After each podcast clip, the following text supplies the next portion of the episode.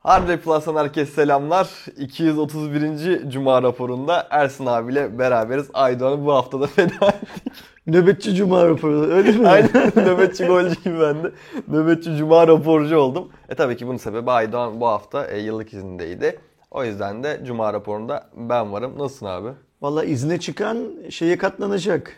Yani eğer mesela bir adam izindeyken o adam olmadan işler yürüyorsa o zaman yönetim ister istemez şuna bakar. Bu adama biz ömür boyu izin versek e, işler yine yürür mü yürümez mi diye ona bakar. O yüzden Yani. izne çıkan herkes bu riski şey yapacak, e, alacak, düşünecek. Yani. Şimdi hani l- lafım Aydoğan'a değil ama genel anlamda izne giden herkes bunu düşünecek. Ya ben döndükten sonra Cuma raporunu bulamazsam, Bulamazsam diye.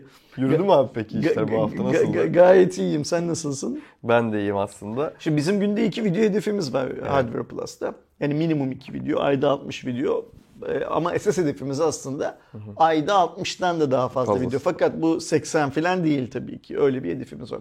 E şimdi Aydoğan'ın olmadığı bugün kaçıncı gün? Beşinci gün değil Beş. mi? Beş günde iki video yayınladık mı? Okey demek ki işler yürüyor o zaman. Yani Aydoğan'ın burada olmasıyla Aydoğan'ın burada olmaması arasında işlerin yürüyüşü açısından çok büyük bir fark yok demek ki. Ama şöyle bir ekleme yapabilirim abi. Aydoğan oturup düşünecek şimdi burada ne Ama olur. ona tabii ki teşekkür etmemiz de gerekiyor. Çünkü hani güzel bir zamana da aslında hem ben izne çıktığımda da böyle olmuştu yazın. Şimdi de öyle oldu. Hem e, Aydoğan videolarını hazırlayıp gitti. Hani hem de ben de öyle yapmıştım. Yani birimize iş yükü kalarak e, izne çıkma gibi bir problemimiz olmadı Aydoğan yani. bunu da düşünecek yani Tabii, diyecek ki öyle. şimdi ben diyecek tamam bir haftadır yokum işte aksamadan devam etti ama işlerin aksamaması da benim de payım var diyecek. Evet, doğru. O zaman ben demek ki işten tamamen şey değildim ne derler Uzak muha- değildin. muaf değildim uzak değildim. Aynen. O zaman beni başkasıyla ikame etmek zorundalar kalmazlar düşünmezler.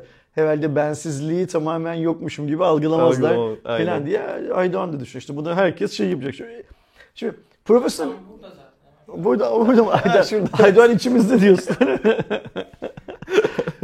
profesyonel hayat böyle yani. Evet, profesyonel hayatın böyle bazı şeyleri var. Ne derler? Kuralları var. Hangi işte çalıştığın, ne yaptığın önemsiz.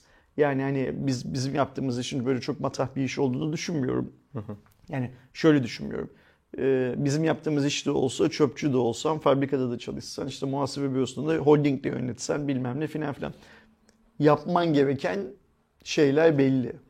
Ve sen bu yapman gereken şeyleri yapmakla yükümlüsün en nihayetinde. Bunları yaptığın sürece ve bunları yaparken de eğer kendinden bir şeyler katman gereken iş kollarıysa bunlar e, iyi yaptığın sürece kimse senin yaptığın işi Aynen. şey yapmaz, Doğru. sorgulamaz. Türkiye'de hmm, ve hatta dünyada öyle işler var ki işi yapan insanın kim olduğu çok önemli değil. Mesela çöpçü kardeşlerimiz böyle. Ama ben kendi oturduğum yerden söyleyeyim mesela. Ee, bizim apartmanın önünü iki farklı temizlik görevlisi arkadaşımız süpürüyor. Ve bir tanesi diğerinden daha farklı süpürüyor. Ben sabahları o apartmandan çıktığım zaman bunu fark ediyorum mesela. Şunu söylemek için bu lafı buraya getirdim. Aslında herkes yaptığı işe bir şeyler katıyor. Yani o fabrikada sadece somunu sıkan adam bile yaptığı işi bir şeyler katıyor. Çünkü insanın doğası bunu gerektiriyor zaten. İnsanın doğası herhangi bir şeyi hep aynı formda yapmaya müsait değil. Çünkü insanın ruh hali çok değişken. Tabii canım. Her Sabah yataktan değişiyor. kalktığıyla akşam yatağa yattığı arasında insanın ruh halinin bir grafiği olsa biz öyle tepeler, Muazzam öyle yükseklikler, şeyler du- görürüz ki hatta bunun için bir insanın işe gitmesi, çalışması, hasta olması, bazı zorluklarla karşılaşması falan gerekli değil. Yani bir yatağa yatırsan bir insanı hiçbir şey yapmasa fiziki anlamda o anda bile ruh halinde muazzam değiştiriyor. O yüzden e, insan olmanın en güzel yanlarından bir tanesi bu tabii ki bize verilen zeka, e, bize bahşedilen zeka e, ve bu duygu dünyamız. Diğer insanlarla iletişim kurabilme, etrafımızdaki her şeyle iletişim kurabilme ve her şeye e, bir şekilde mm, alışabilme muhabbetimiz. Evet. Öyle ya yani hani ölüme de alışıyorsun sen ölünceye kadar. Çünkü alışamazsan hayat daha çekilmez bir Hale hal geliyor. alıyor. Ee, mesela senin ilk haberinde şimdi vereceksin hayat pahalılığına da alışıyorsun öyle ya da böyle. Yani bu genç arkadaşlarımızın e, bizim videoların yorumlarında olsun, sosyal medyada olsun bazı serzenişleri var ya. Benim yaşantımdaki adamın uğraştığı şeye bak Almanya'da ben Türkiye'de neyle uğraşıyorum diyor. O çocuğun neyle uğraşıyorum dediği şey mesela işte üniversiteye giderken kalacak yurt bulmak. Annesinden babasından uzak üniversite eğitimi yaparken günde yiyecek üç öğün yemek bulmak. Bak burada yemeğin e, tamamen doğal, Temel çok ihtiyaç. dengeli, çok kaliteli bilmem ne falan olmasına daha gelmiyor.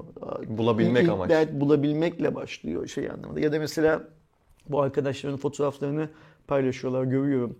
Kaldıkları yurtlarda sabah kahvaltısı diye kendilerine verilen şeyin fotoğrafını paylaşıyorlar mesela. Yani hani bu çocuklar onu yemek olarak yiyecekler. Afiyet olsun. Okula gidecekler değil mi? İlla ki. Yani okula gideceklerden kastım şu. Fiziki bir güç gerekiyor. Zihnen bir konsantrasyon gerekiyor.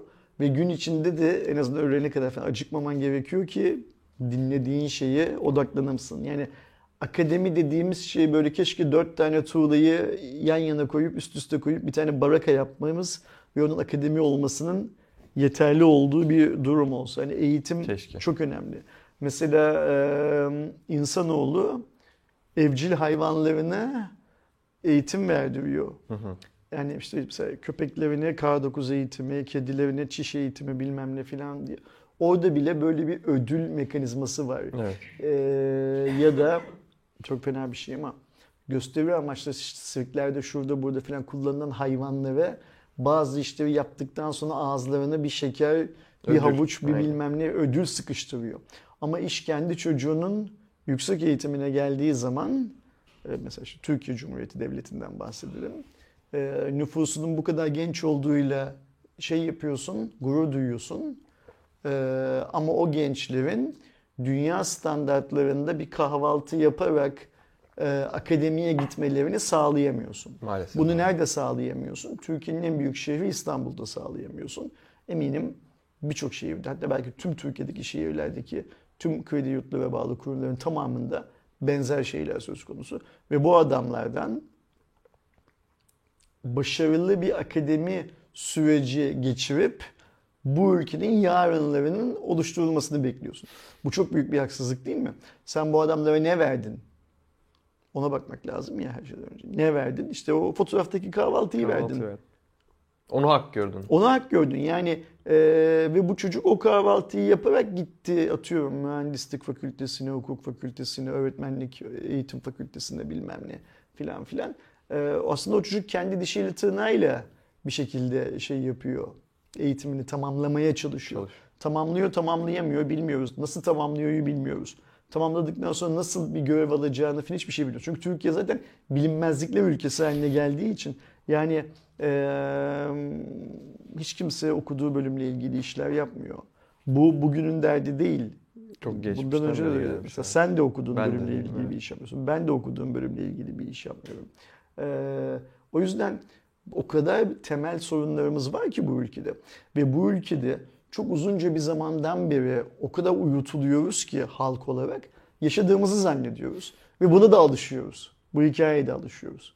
Yani mesela işte dolar 18 lira olmuş. Geçen yıl bu zamanlar dolar 9 liraydı. Ne kadar güzeldi Güzeldi diye diyoruz. konuşuyoruz. Ama o zaman da o çok fazla geliyordu. A- Ama fazla zaten yani bir kurun başka bir kura 9 kat şey yapması, fark atması, sonraki bir yılda da bir iki misli daha fark atması %200. bir mantığı yok. Bunu beceriksizlikle açıklamak lazım. Ee, ve bir yerde oturup yahu biz ne hata ediyoruz diye düşünmek lazım. Ve bak bu düşünmek için bile karnının tok olması gerekiyor belli.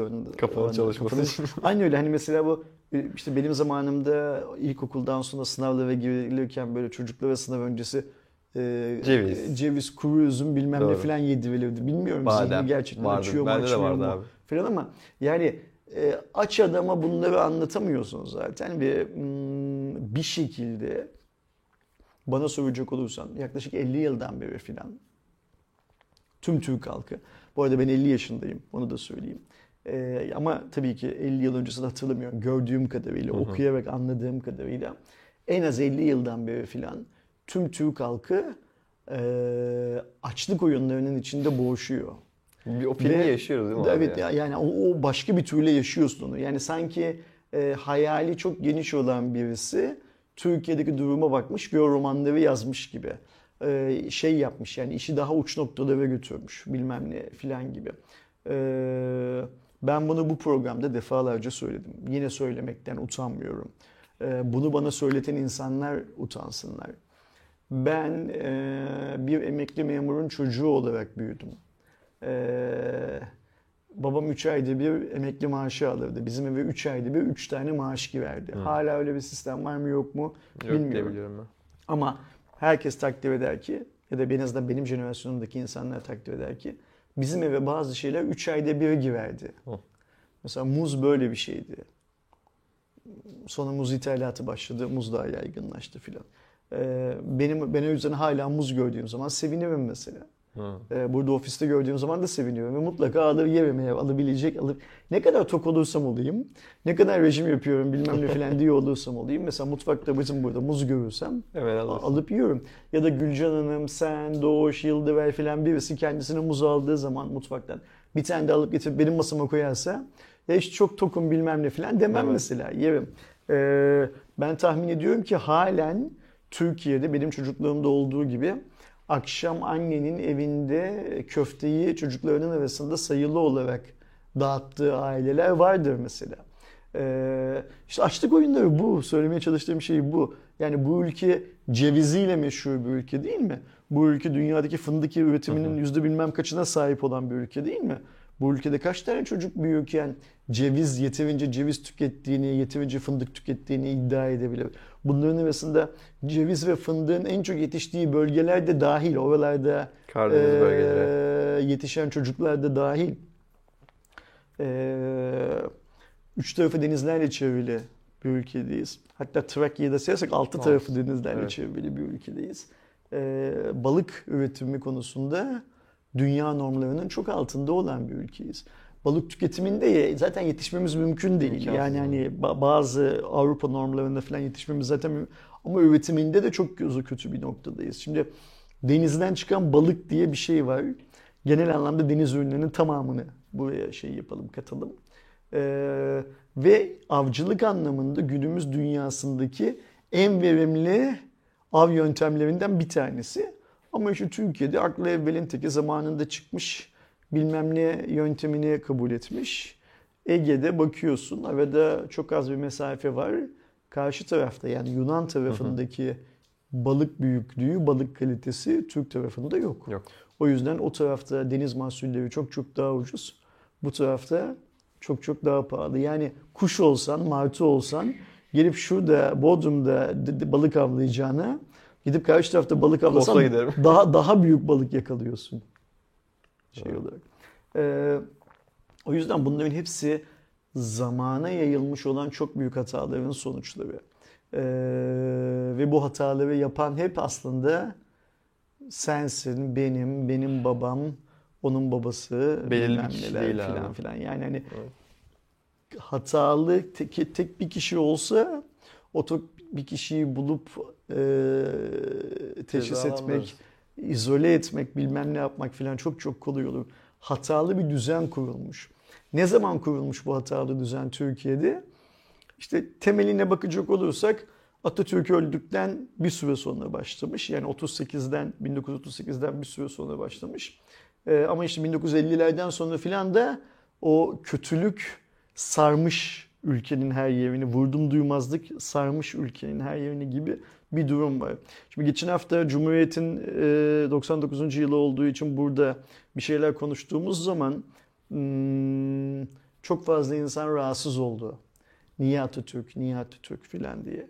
Onların sandığı gibi bir şey değil Atatürk figürü. Onlar zannediyorlar ki Atatürk işte atıyorum hmm, camileri yıktı filan yaktı filan yaptı zannediyorlar ya. Ee, bu yapılmamış değildir. Bu yapılmıştır büyük bir ihtimalle geçmişte. Belli nedenler yüzünden. Tıpkı mesela şu anki hükümetin de benim bildiğim kadarıyla Türkiye'de en çok cami yıkan hükümetlerden bir tanesi olduğu gibi. o ya da bu nedenler yüzünden yapılmıştır bu. Ee, çok dert değil. Bana soracak olursa Türkiye'deki 81 ildeki ikonik e, camiler dışındaki tüm ibadethaneler, bunun cami olup olmaması önemli, ikonik olanlar dışında tüm ibadethaneler yıkılabilirler. Yerine tekrar yenisi yapılabilir, başka bir yere taşınabilir. Yani buradan alınıp başka bir yere taşınabilir falan. Bu çok önemli bir şey değil. Ee, dini vecibelerini yapan adamın şurada yapmasıyla burada yapması arasında çok fazla bir fark yok. Önemli olan onun dini vecibelerini yerine getireceği alan sağlanması.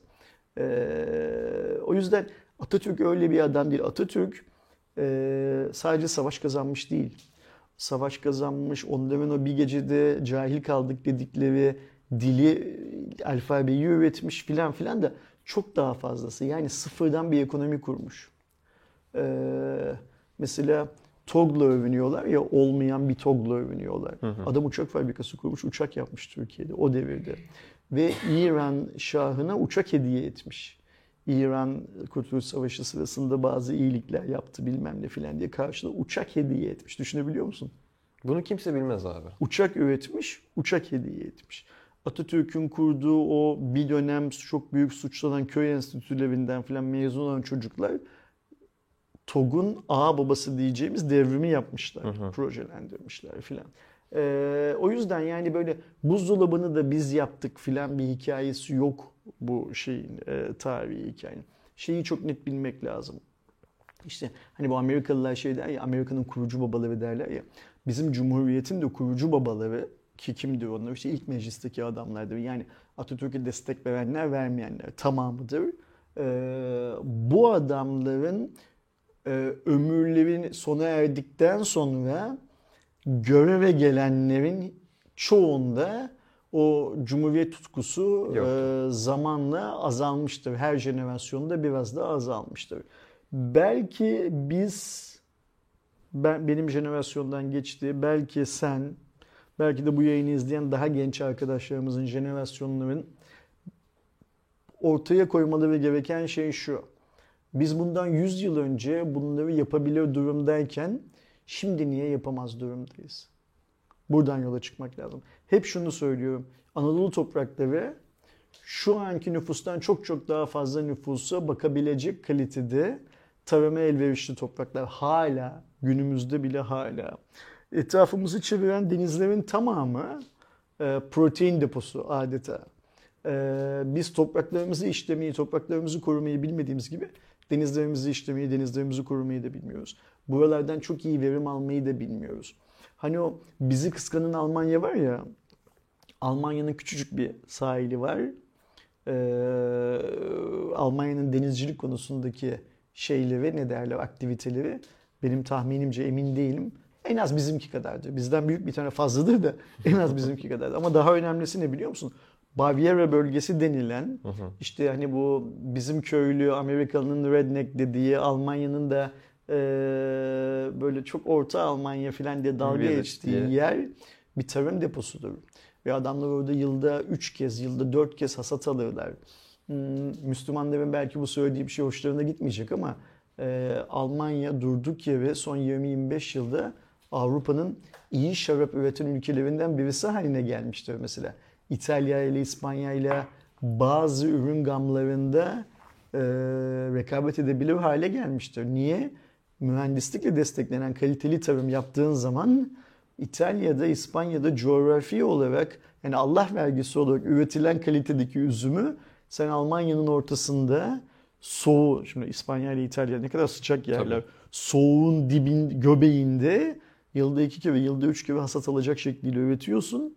Sonra da o mühendislikle çok iyi rafineriler, bilmem neler falan kurduğun zaman tabii ki kalın gövdeli çok şey şaraplarda değil ama kolay içilebilecek mutfak şarabı olarak isimlendirilen şaraplarda Avrupa'nın en büyük üreticilerinden birisi haline gelebiliyorsun. Ve ayrıca bir Nasıl yapıyorsun bunu? Bilimle, bilimle yapıyorsun. yapıyorsun. Bilimle yapıyorsun. Yani Alman olduğun için yapmıyorsun. Bilimle yapıyorsun. O yüzden Türk insanı da unutmaması gereken şey şu. Sen Türk olduğun için herhangi bir şeyi yapmaya muktedir değilsin. Türk'ün en büyük özelliği çalışkan olması. Bilim eşliğinde çalışacaksın. Ve Atatürk'ün de zaten yaptığı şeyin tamamı belli bir bilim çevre, çevresinde Türk halkının çalışmasını sağlamaktır aslında. Kurtuluş Savaşı'nın kazanılması da böyledir. Yani oradaki bilim Atatürk'ün kendisinde olan askeri deha çevresinde şey yapmasıdır. Ama nedir orada? Türk halkı çalışkanlığıyla o mücadeleye destek vermiştir. Sonraki olay nedir? İşte e, tarımın güçlenmesi, fabrikalaşmaya gidilmesi, şeker fabrikalarının şunların bunların kurulması işte ta hani uçak fabrikasına kadar giden süreçte filan filan. Yine hep bilimin e, gölgesinde çok çalışmaktır. Şimdi bugün dünyaya baktığın zaman bilimin gölgesinde çok çalışan ülkeler belli. Bilimin gölgesinde çalışmayan ülkeler de belli. İşte çalışmayan ülke bana soracak olursan biziz. Yani bilimin gölgesinde çalışmayan ülke biziz. Ee, bilime çünkü değer vermiyoruz biz ülkede. Biz bilim yerine başka şeylere daha çok değer veriyoruz. İşte buna dogma diyebilirsin, bilmem ne diye ne dersen de. Ama şöyle de bir hikaye var. Yani e, seçtiğin yönetici kadarsın. Doğru. Hak ettiğin şekilde yönetiliyorsun.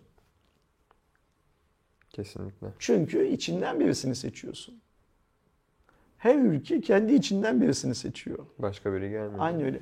O ülke başka bir ülke iyi yönetiliyorsa sen kötü yönetiliyorsan e, o zaman dönüp bir yaptığın seçimlere bakacaksın neyin ne olduğunu. Ben bu hayatı hak ediyor muyum diye düşüneceksin. Yani şu an yaşadığım hayatı hak ediyor muyum diye düşüneceksin.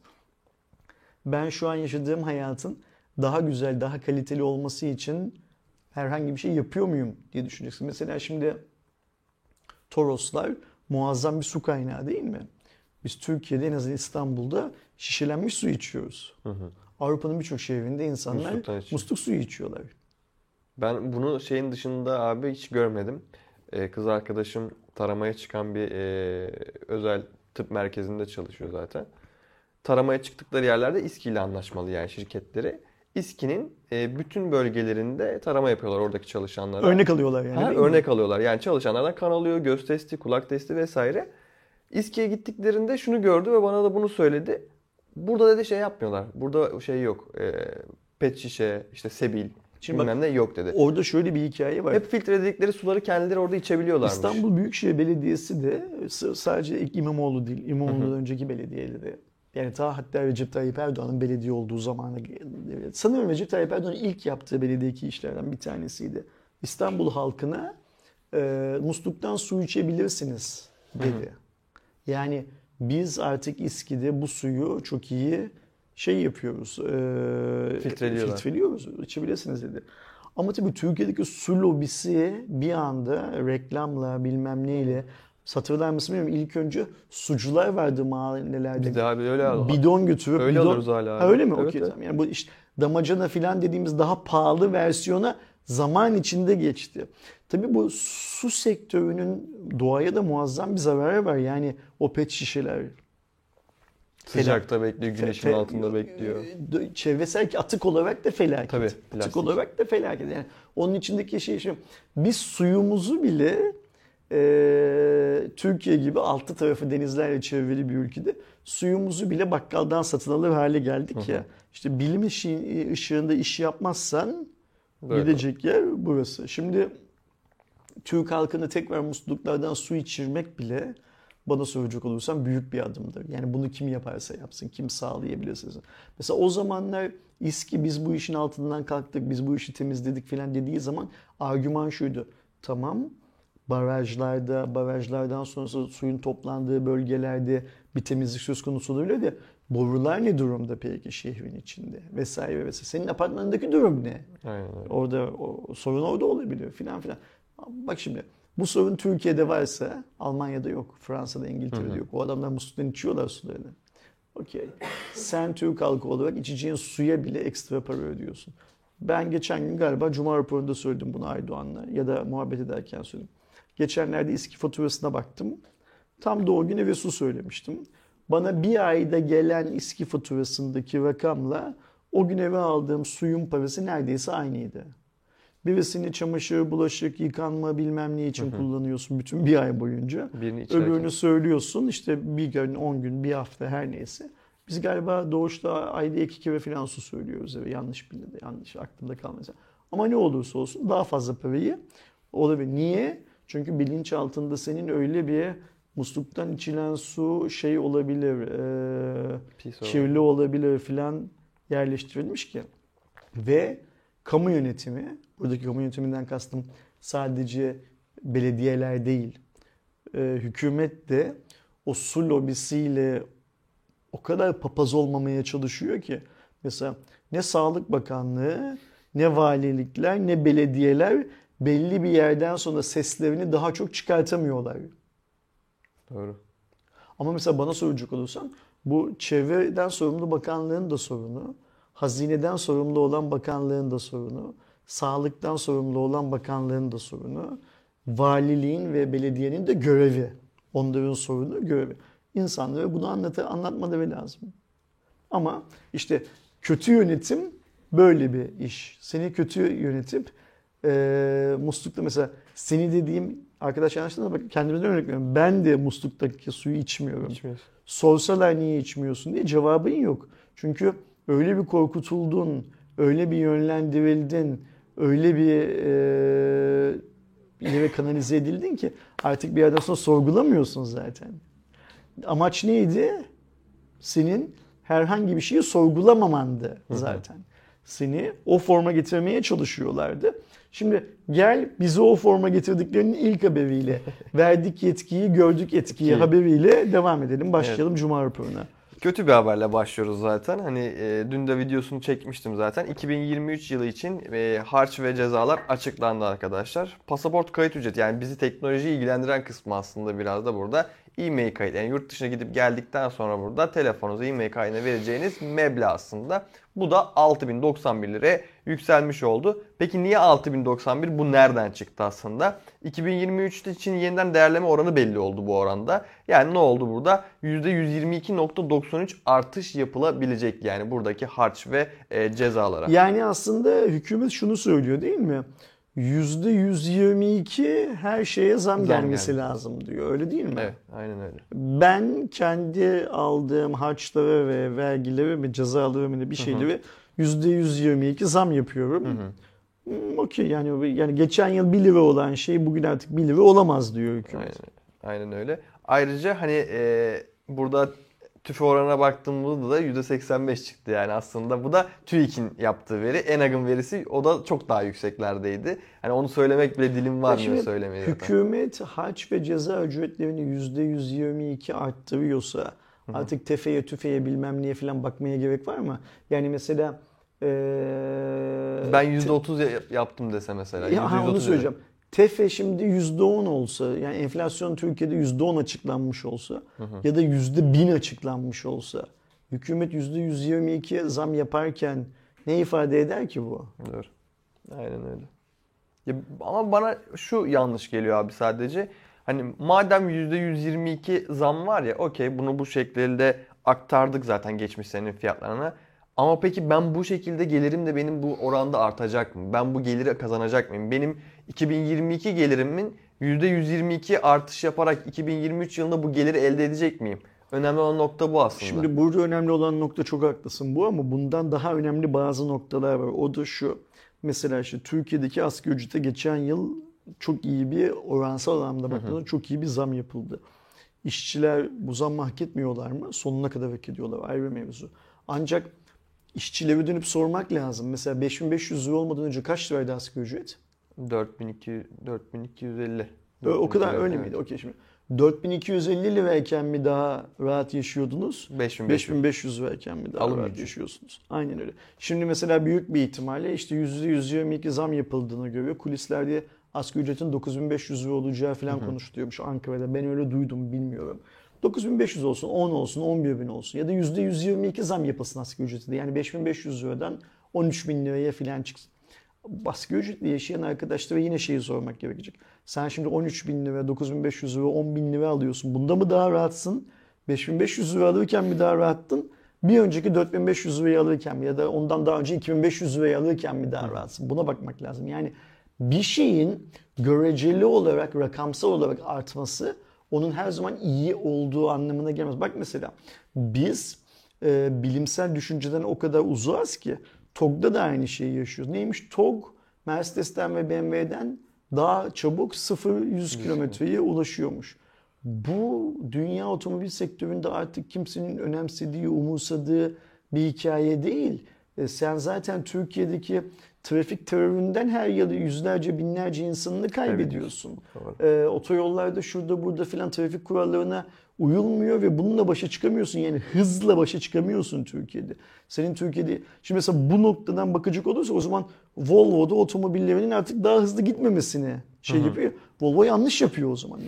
Ayrıca bak mesela burada hızdan öte şuna da dikkat etmiyor Türk halkı. Şimdi diyecekler ki Ersin bu söylediğin şeyin bilimsellikle alakası ne? Bilimsellikle alakası şu.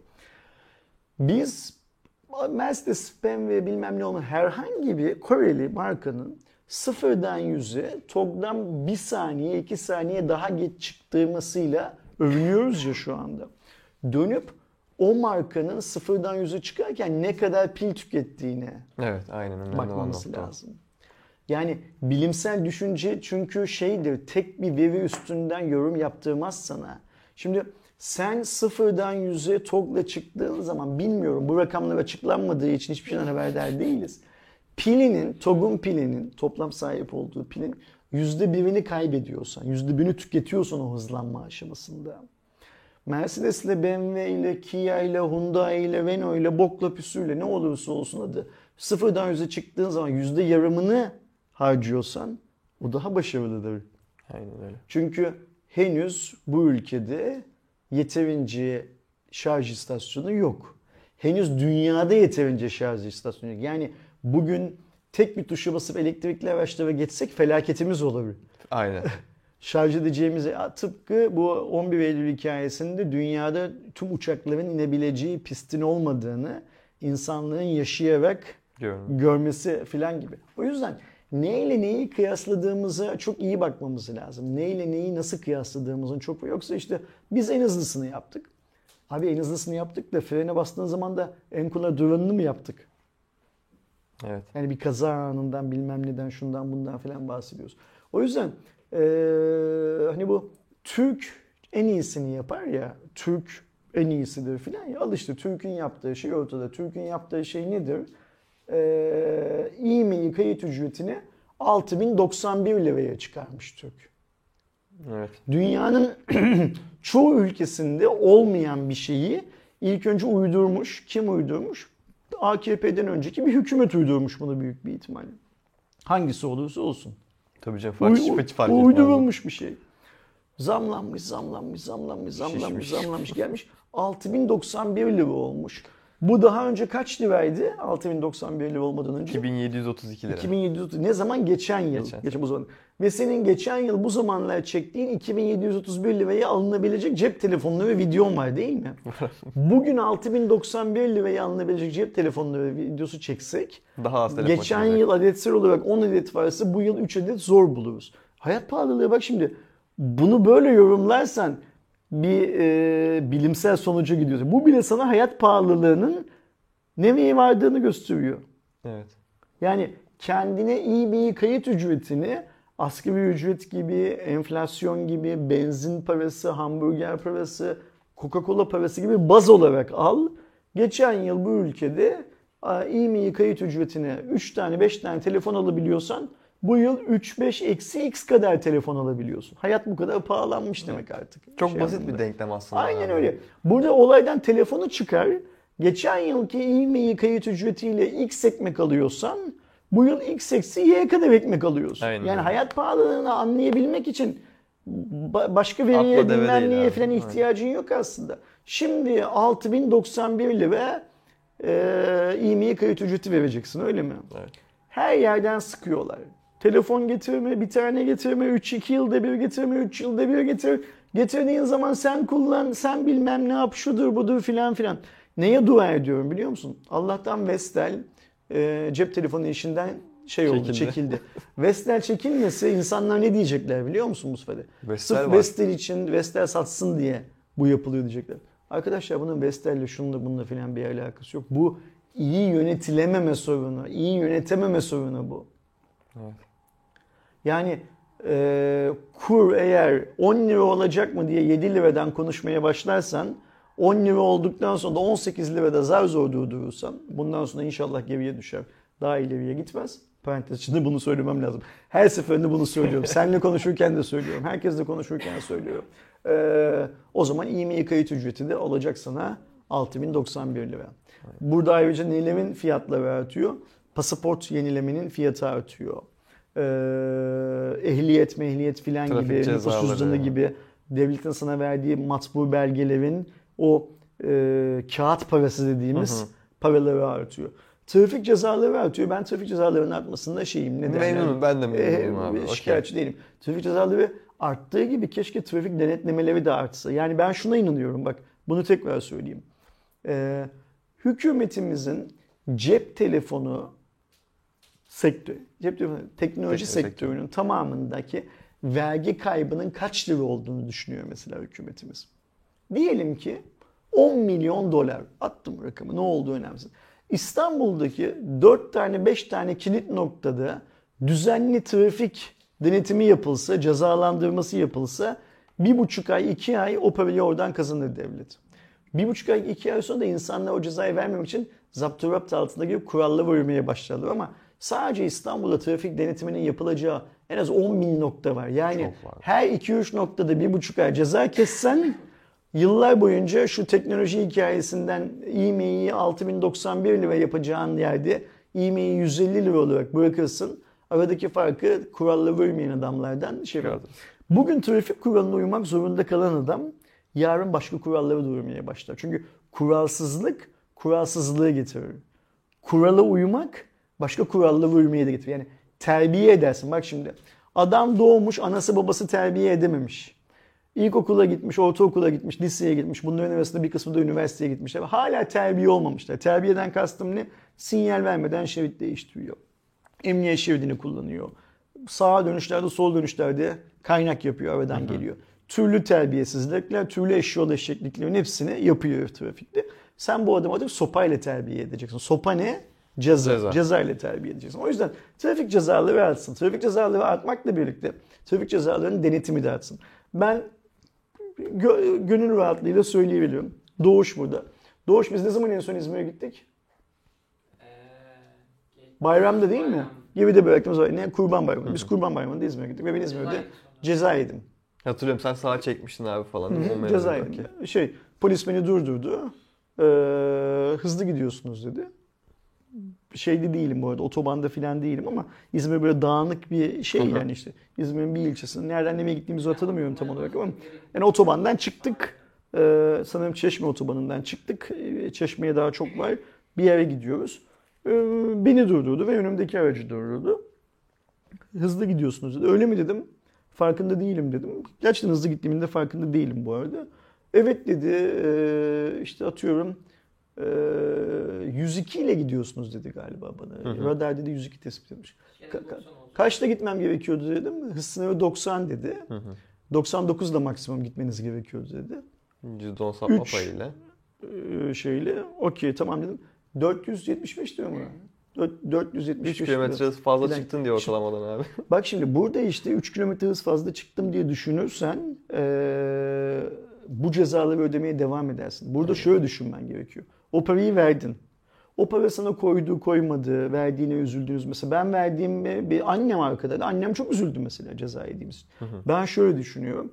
Ben bir daha İzmir'de demek ki İstanbul'dakinden daha çok şey yapılıyor. Ee, ne derler? Denetim. Kontrol yapılıyor, denetim yapılıyor. Daha dikkatli otomobil kullanmalıyım. Ee, bu şimdi ben 365 günümün e, en fazla geçen yıl 2021 yılında 2022'ye geçireyim geçireyim en fazla 20 gününü İzmir'de geçirmişimdir. 365 günün 365'ine yayılması gereken bir alışkanlık bu. Yani ne demeye çalışıyor? Bana İstanbul'da da ceza kesmeleri lazım demek ki.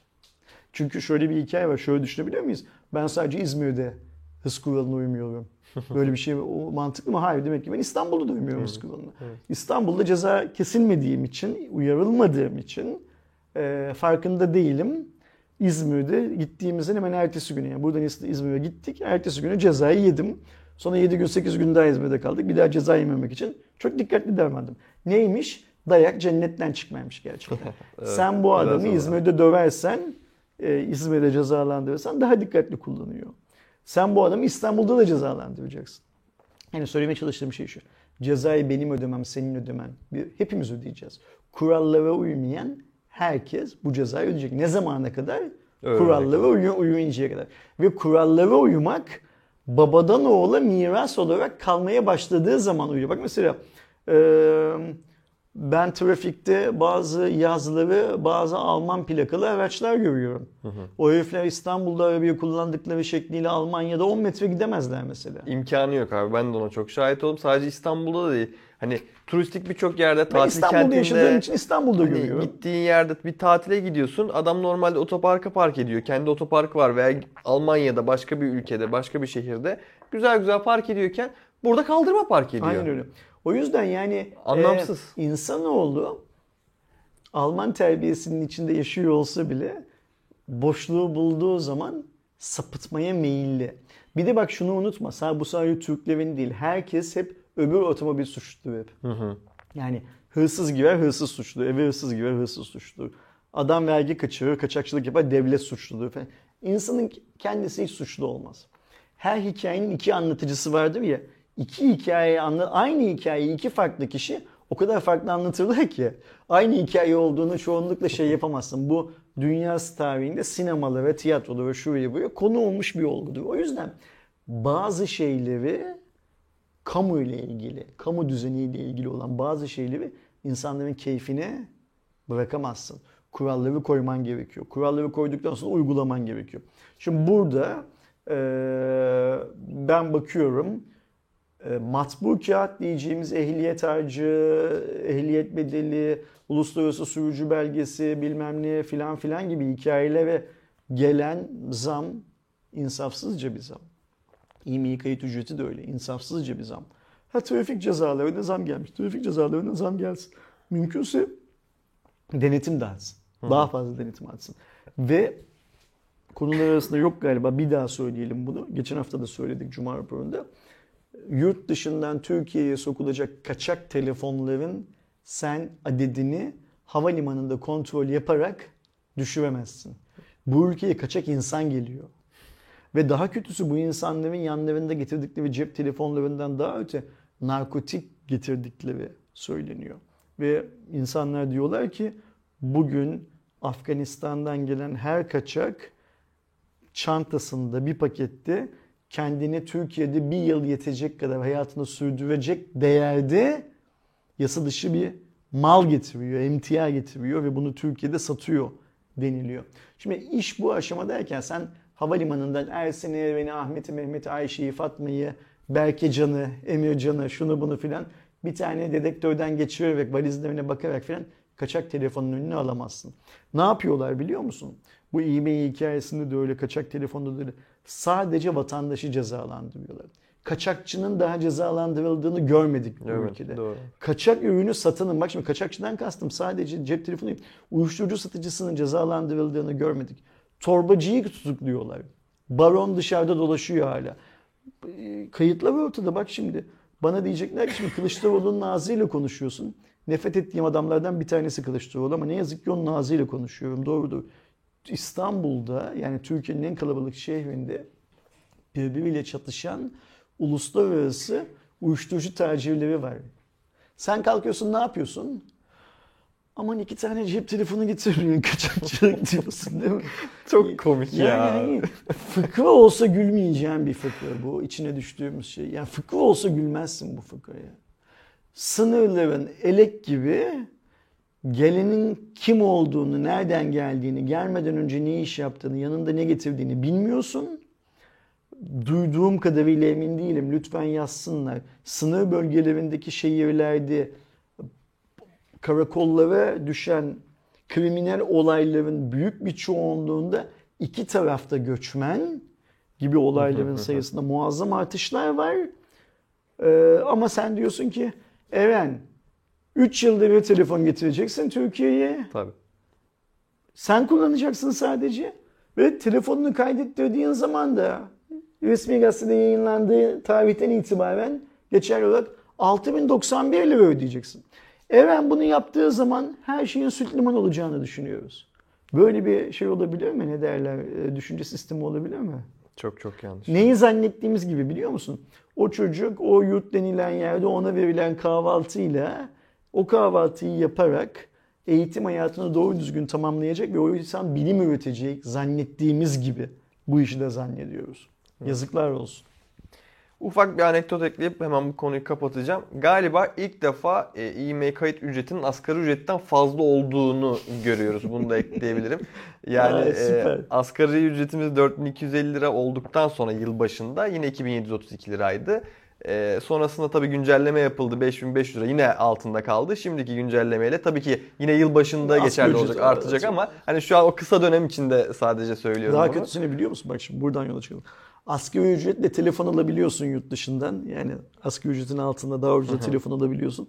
Ama onu getirip Türkiye'de kaydettiğim için daha, Daha fazla para vermen gerekiyor. Bir de yine ek olarak şunu söyleyeyim. E-mail pasaport kaydını 11 yılda %5991 e, zam yapmış. Yani 5991 artmış e-mail kaydı. 11 yıl içinde Evet 11 sadece. yılda bu kadar da arttığını söyleyebilirim. Zaten sizler de hani biz konuşurken e, bu tabloyu görmüşsündür illaki. Bütün her şey orada yazılı.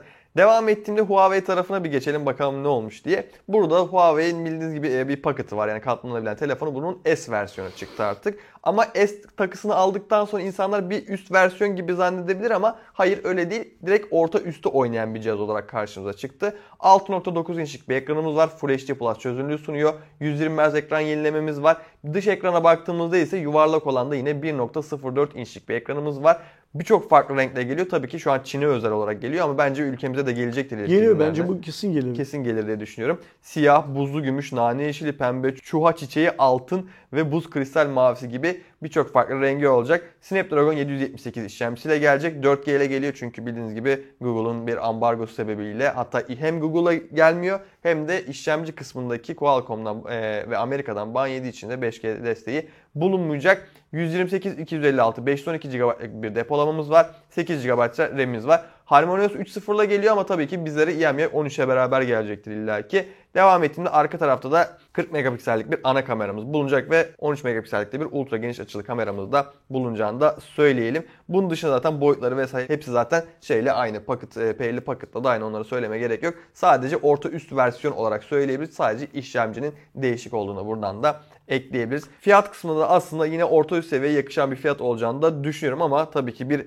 e, inovatif telefon olacağı için de normal katlanan telefonlar kadar da pahalı olacağını da ekleyebilirim. Şimdi teknik detaylarına baktığımız zaman çok gerekli bir telefon mu? Değil, Değil. aslında. Ama Huawei'nin böyle bir telefon yapıyor olmasından ben çok büyük mutluluk duyuyorum. Çünkü ben Huawei'nin cep telefonu segmentinde yaptığı her şeyin artık e, bir nevi yıkılmadık ayaktayız. Ve hala hani bu e, Amerikalılar şey derler ya, alive and kicking derler ya hani yaşıyor ve Yaşıyor ve tekmeliyor hani e, aslında şey için e, söylerler. E, anne karnındaki Bebek bebekler için söylerler. Bu böyle artık hani yaşlı insanların da hala iş görebildiğini e, hala çalışabildiklerini falan da anlatan bir şeydir söylemdir. Ben Huawei'nin hala işte alive and kicking olduğunu yani hala yaşadığını ve hala tekmelediğini e, gösterdiğini düşünüyorum ve e, Huawei'nin yaptığı tüm bu cep telefonu modellerinin e, Pocket'mış, Nova'ymış, Mate'miş, Pay'miş önemsiz. Tüm cep telefonu modellerinin hala sektördeki tüm şirketlere korku verdiğini düşünüyorum. Ben de aynı Çünkü mesela yakın zamanda şunu öğrendim. Ee, bazı Çinli cep telefonu üreticileri Huawei'nin kaybettiği pazar payının dünyada Huawei'nin kaybettiği pazar payının nasıl dağıldığını araştırıyorlar. Ne diyor? Ve gördükleri şey e, Huawei'nin kaybettiği pazar payının tamamını Çinli markalar almış değil. Aralarında Samsung'un ve Apple'ın yani dünya çapında baktıkları zaman Samsung'un ve Apple'ın aldığı oranlar da var. Ve mesela bu Çinli üreticiyi çok rahatsız ediyor. Yani çünkü mantalite şöyle bir mantalite. Diyorlar ki Huawei kaybettiyse bizim almamız lazım. Biz Çinliyiz. Biz Çinliyiz filan modunda. Bu düşünce sistemi rekabetin çok önemli bir motivasyonu. Bu düşünce sistemi doğrudur yanlıştır ayrıca da bana sorarsan çok densiz bir düşünce sistemi. O ayrı mevzu.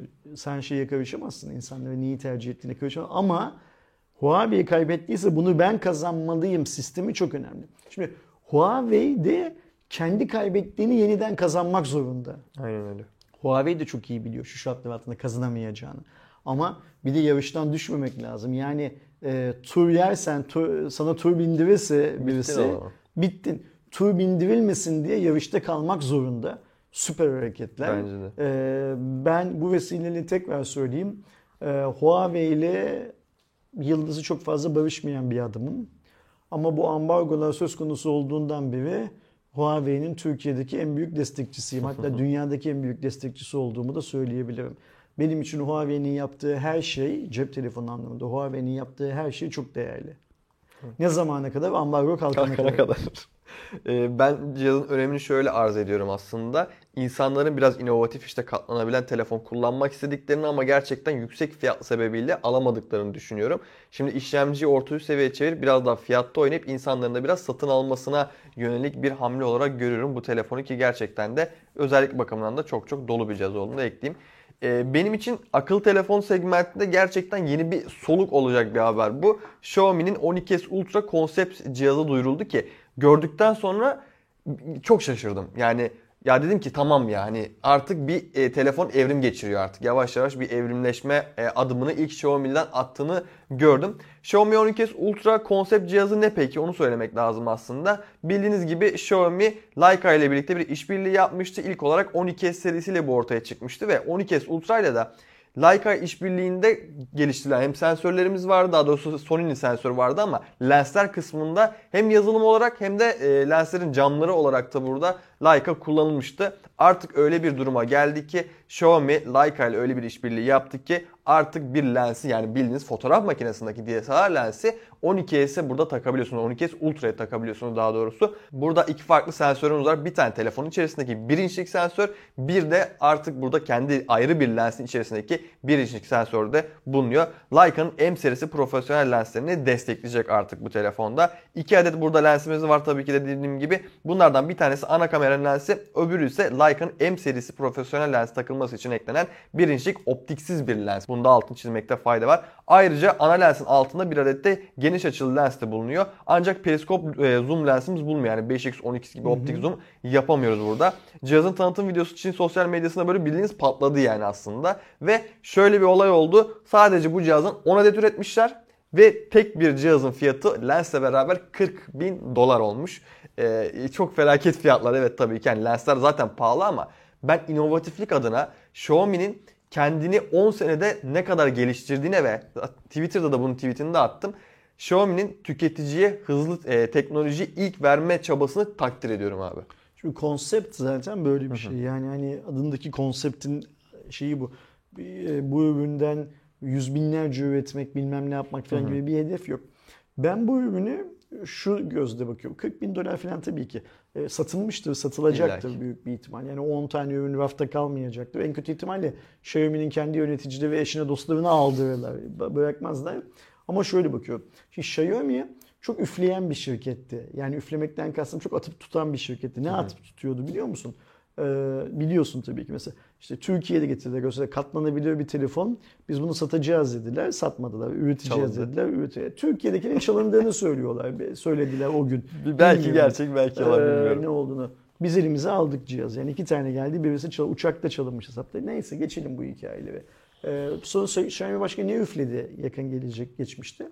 Mesela kablosuzu bile çok uzaktan şarjı olan bir forma dönüştü. Evin içinde bir alet olacağını Hı hı. sen eve girdiğin anda Air şarj. Air şarj cihazın. Şimdi e, böyle üfleyen yani atan, bol kepçeden sallayan, bol keseden sallayan bir marka ilk kez hazır bir ürünle çıkıyor karşımıza. Mesela o katlanabilir telefondan da 10 tane üretip 40 bin dolara satabilirlerdi bundan 2 yıl önce.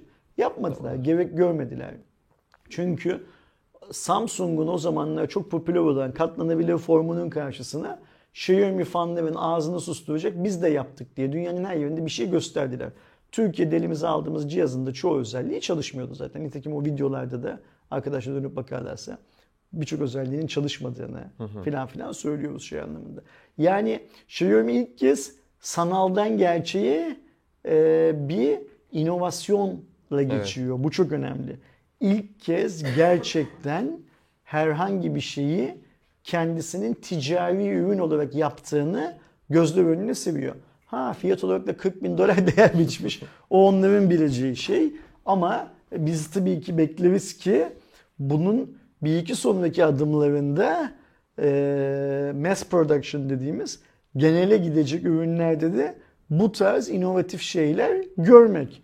Bu inovasyon mesela bunun üzerinde bakacak olursak işte sonradan takılan bir lens bilmem tutar tutmaz onlar ayrı mevzu. Onları dünyanın o anki dünyadaki insanların o anki ihtiyaçları belirleyecek. Bugün tutmaz 5 yıl sonra tekrar popüler olur. Nitekim geçmişte buna benzer şeyler yapıldı. Var. Samsung, Samsung da yaptı. yaptı. Samsung öyle kılıflar yaptı ki kılıflara e, lens takıyordun. Bizde var mesela yukarıda bir tane o şeydi. S7 için miydi? S4 zoom'du bir cihazı vardı. Yok bize tane. mesela S7 için bir tane göndermişlerdi. İki tane bir gene, balık gözü bir normal şey Hı. olan kılıfa takıyordun. Kılıfı cihazı takıyordun ve şey çalışıyordu. Sorunsuz çalışıyordu. Yani geçmişte yapıldı. Yine yapılacak. Burada önemli olan şey kim yaptığında bu tutacak. Evet. Bunu nereden biliyoruz? Facebook dünyanın ilk arkadaşlık platformu değil. Facebook'a gelince kadar Türkiye'de bile Yonca'ydı bilmem neydi falan. Aynı normda çalışan yüzlerce platform vardı. Ama Mark yaptığı zaman tuttu. Evet. İlk değildi. Diğerlerinden farklı bir özelliği yoktu.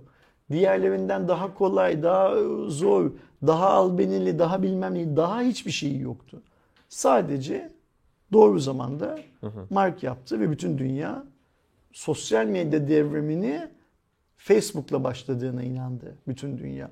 Öyle şeyler var ki Twitter'ın, Instagram'ın filan Facebook'tan daha sonra yayına başladığını zanneder ama Twitter'da Facebook'un arasında 10 yıla yakın bir fark var. Fe- Twitter galiba yaklaşık 10 yıl daha önce yayın hayatına başlamış. Ama ne diyor hala bütün dünya, ne kabul ediyor? Dünyadaki sosyal medya çağı Facebook'un yaygınlaşmasıyla başladı. O yüzden e, Xiaomi'nin böyle bir hikaye yapması çok güzel. Yapsın. Çünkü niye? Artık nihai ürün görüyoruz. Evet. Öyle elimize Aa, bunun o özelliği çalışmıyor, bu özelliği çalışmıyor denilen katlanabilir cihaz ya da hiç görmediğimiz, varlığından bile benim şüphe duyduğum Air şarj diye yalanlarla değil 40 bin dolar bile olsa değeri gerçek ürünlerle karşımıza çıkıyor. Bu Xiaomi için çok büyük bir adım. Bence de çok büyük bir adım. Hani bunu daha çok kim kullanacak? İşte e, fotoğraf çekmeyi seven zaten fotoğraf telefonlardaki kameralar bu yüzden gelişti. DSLR'lar çok ağır, taşıması çok dert. Telefonların kamerasını daha iyi yapalım, daha küçük yapalım ama yine de iyi çeksin e, formundayken gelişir zaten kameralar. E şimdi böyle olduktan sonra ikisini bir araya getirmek bence çok akıllıca bir iş ama hani lens taşıyan yine bir çanta taşıyacak ayrı bir Bunu lens sadece taşımak. koleksiyoncular öyle yani. Bunu yani. fotoğrafçı falan alamaz. Bunun koleksiyoncular çünkü dünyada öyle koleksiyoncular var ki yani sadece bu değil. Adam herhangi bir çorbanın ilk üretildiği tarihte çıkan açılmamış paketini Paketini. saklıyor mesela. Aynen. Ee, Değeri olmasa bile saklıyor. Aynen öyle yani. Saklayanlar da var. Ne? Kaşık saklayanlar. Kaşık saklayanlar var öyle mi? Ee, yani koleksiyon böyle bir hikaye ve bunu da Xiaomi'nin yaptığı ilk bilmem ne telefon diye alıp koleksiyonlarını katacak adamlar var Tabii, dünyada. illa ki. O yüzden hani e, illa kullanılması, illa beğenilmesi, illa bilmem ne yapılması dert değil. Biz bunu 10 tane değil 100 bin tane üretmeye karar verdiği zaman ne menen bir şey olduğunu göreceğiz. Aynen, aynen. Ve hani 40 bin dolara satılmış olsa bile hani o koleksiyonlar satın alamamış olsa onu gidip 100 bin do- dolara da alır yani. Aynen öyle yani. Çünkü koleksiyoncu da zaten bir süre sonra iyi bir fiyat bulursa büyük Aynen. bir ihtimalle satacak. Tabii illa ki. Koleksiyoncuların da tamamı şey yatırımcı olan koleksiyoncular da var en azından. Aynen. Bu haftanın da e, bir başka haberi aslında büyük bir e, global bir haberi. Instagram hesapları askıya alındı diye e, ortalıkta bir velveleye verildi böyle Instagram şey Twitter'da olsun, Facebook'ta olsun. Sonrasında Instagram bu durumu düzeltti. Hesap askıya alındı problemi de düzelmiş oldu. Benim gördüğüm kadarıyla gerçekten büyük hesaplar yani milyon takipçili işte e, mavi tikli hesapların bile e, askıya alındığını görmüştüm ben. Instagram'da daha doğrusu Twitter'da ne oluyor ya gibisinden böyle paylaştıklarını da hatırlıyorum e, yabancı kanallarda da. Bazı Instagram kullanıcıları durdurulan hesaplarına erişmek için e-posta tanımlayıcıları ve telefon numaraları sağlamak zorunda kaldıklarını belirttiler. Şimdiye kadar Instagram birkaç saatin çökmesine neden olan hasarlarını da düzelttiğini de açıklamış oldu. Instagram kesintisi birçok kullanıcının hesaplarının askıya alındığını bildirmesine neden oldu ve hesabınızı askıya aldık şeklinde alıntılamışlar. Kesinti nedeniyle bazı kullanıcıların Instagram hesaplarına geçici olarak devre dışı bırakıldı. Bir kullanıcı askıya alınan hesaplarını tekrar çevrim içi hale getirmeden önce yazılımın e-posta adreslerini ve telefon numaralarını istediğini de e, söylemişler.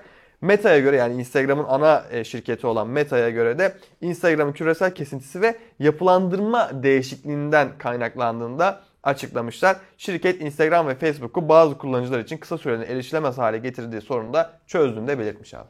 Yani orada ne olduysa bir şey oldu muhabbeti var. Instagram'da birileri yanlış tuşa bastı. Ee, bilmiyorum artık oyun mu oynuyorlardı, başka bir şey mi yapıyor? Bir şeyleri bozdular. Evet. Ve bozduklarını da bu vesileyle fark ettiler. Sonra düzelttiler. Ee, ne olduğunu biz bunun büyük bir bu gizli kalmaz. Yani Evet. şimdi işten çıkartılanlar olacak, bilmem ne olacak bu iş yüzünden. Ee, bir süre sonra duyarız. Ha o gün şöyle olmuş diyor, şu yüzden olmuş diyor, bilmem ne falan diyor. Ya da belki de içeriden değil belki de bir saldırı oldu Instagram'a. Duyarız yani bu gizli kalmaz şey olarak. Ama sevindirici şey şu ki çabuk çözdüler. Bir, bir, bir gün falan sürdü maksimum.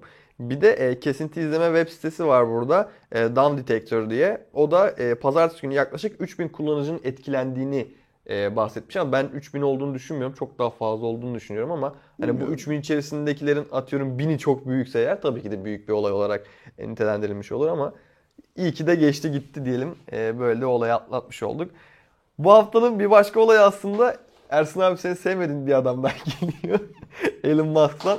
Bildiğiniz Şebek. gibi Bildiğiniz gibi Elon Musk Twitter'ı artık gerçekten satın aldı. 44 milyon e, milyar dolarlık bir anlaşmayla beraber de satın almış oldu ve Twitter'daki mavi tikin ücretli olacağını da söyledi artık bundan sonrasında. Aylık olarak bir meblağ ödeyip yani nasıl Netflix'e, nasıl Amazon'a, nasıl işte e, YouTube Premium'a bir aboneyseniz burada Twitter'ın da mavi tikine abone olmanız gerektiğini de duyurdu. Mavi tik özelliği için ayda 8 dolar verileceğini de belirtti Musk. Musk söz konusu ücretin ülkelerin satın alma güçlerine göre ayarlanacağını da belirtti.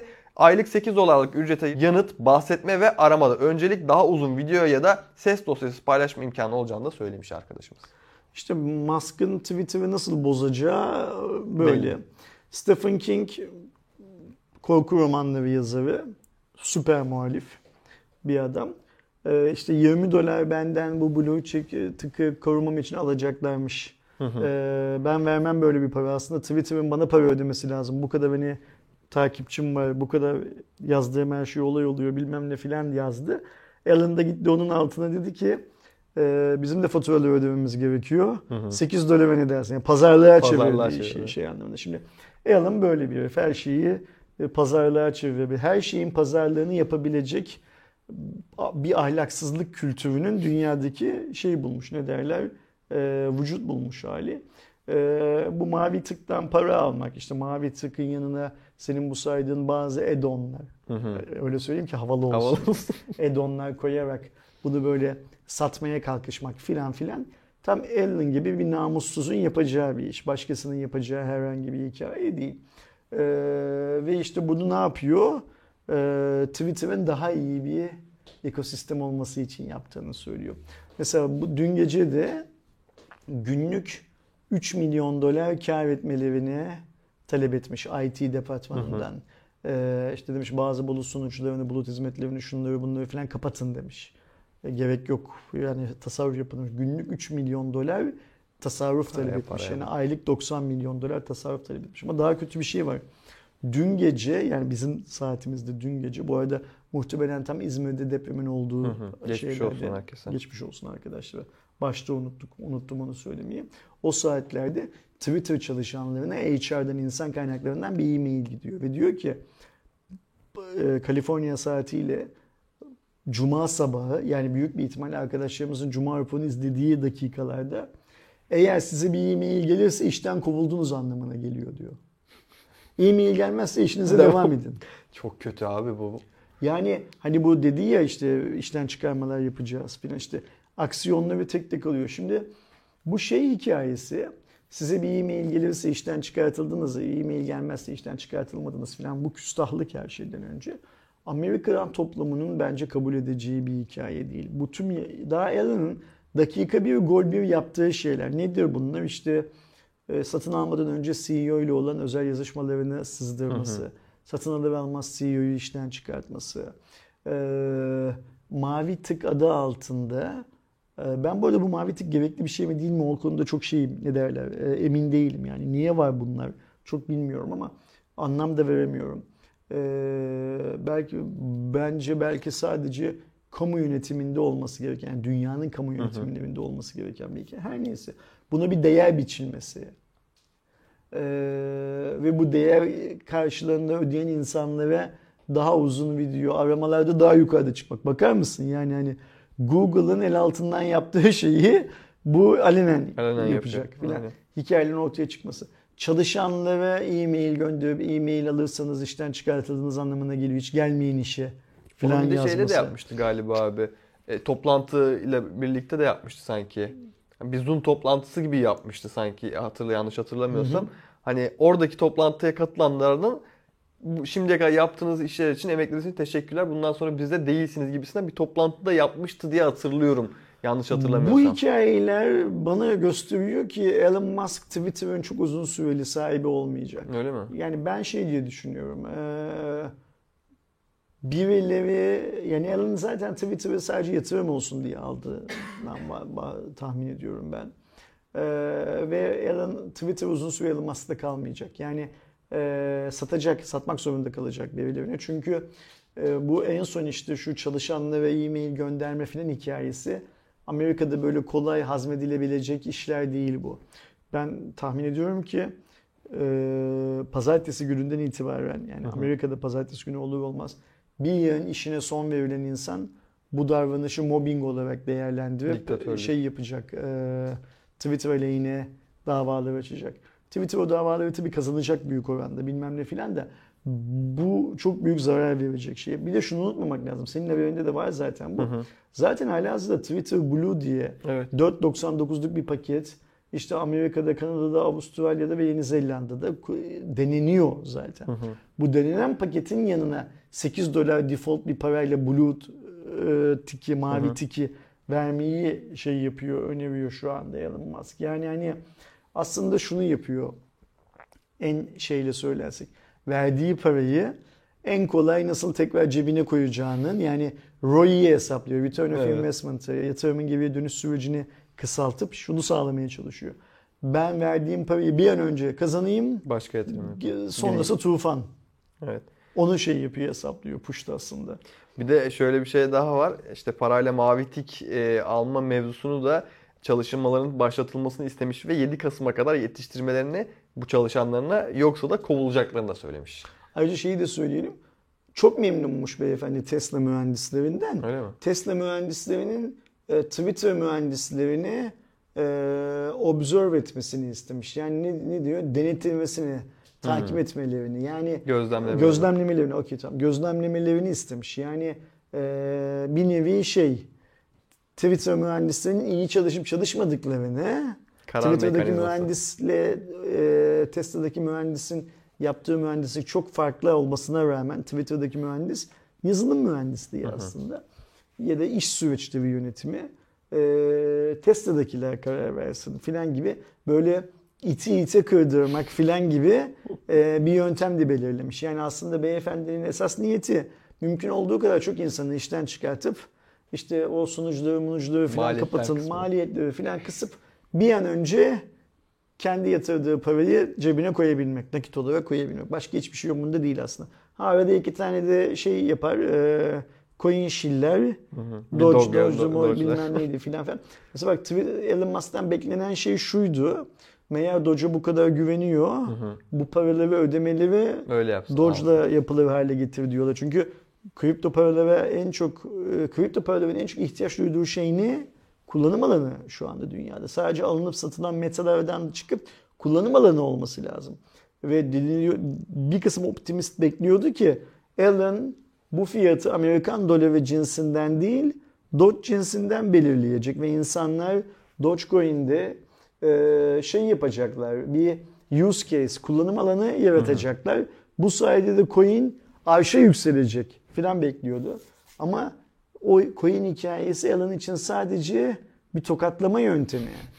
O tokatlama yöntemini yani bunu böyle yaparsa kendisinden başka elinde coin tutan insanları da zengin eder. Doğru. Herifin böyle bir derdi yok. Herifin tek derdi kendini zengin etmek. Ne olursa olsun kendini zengin etmek.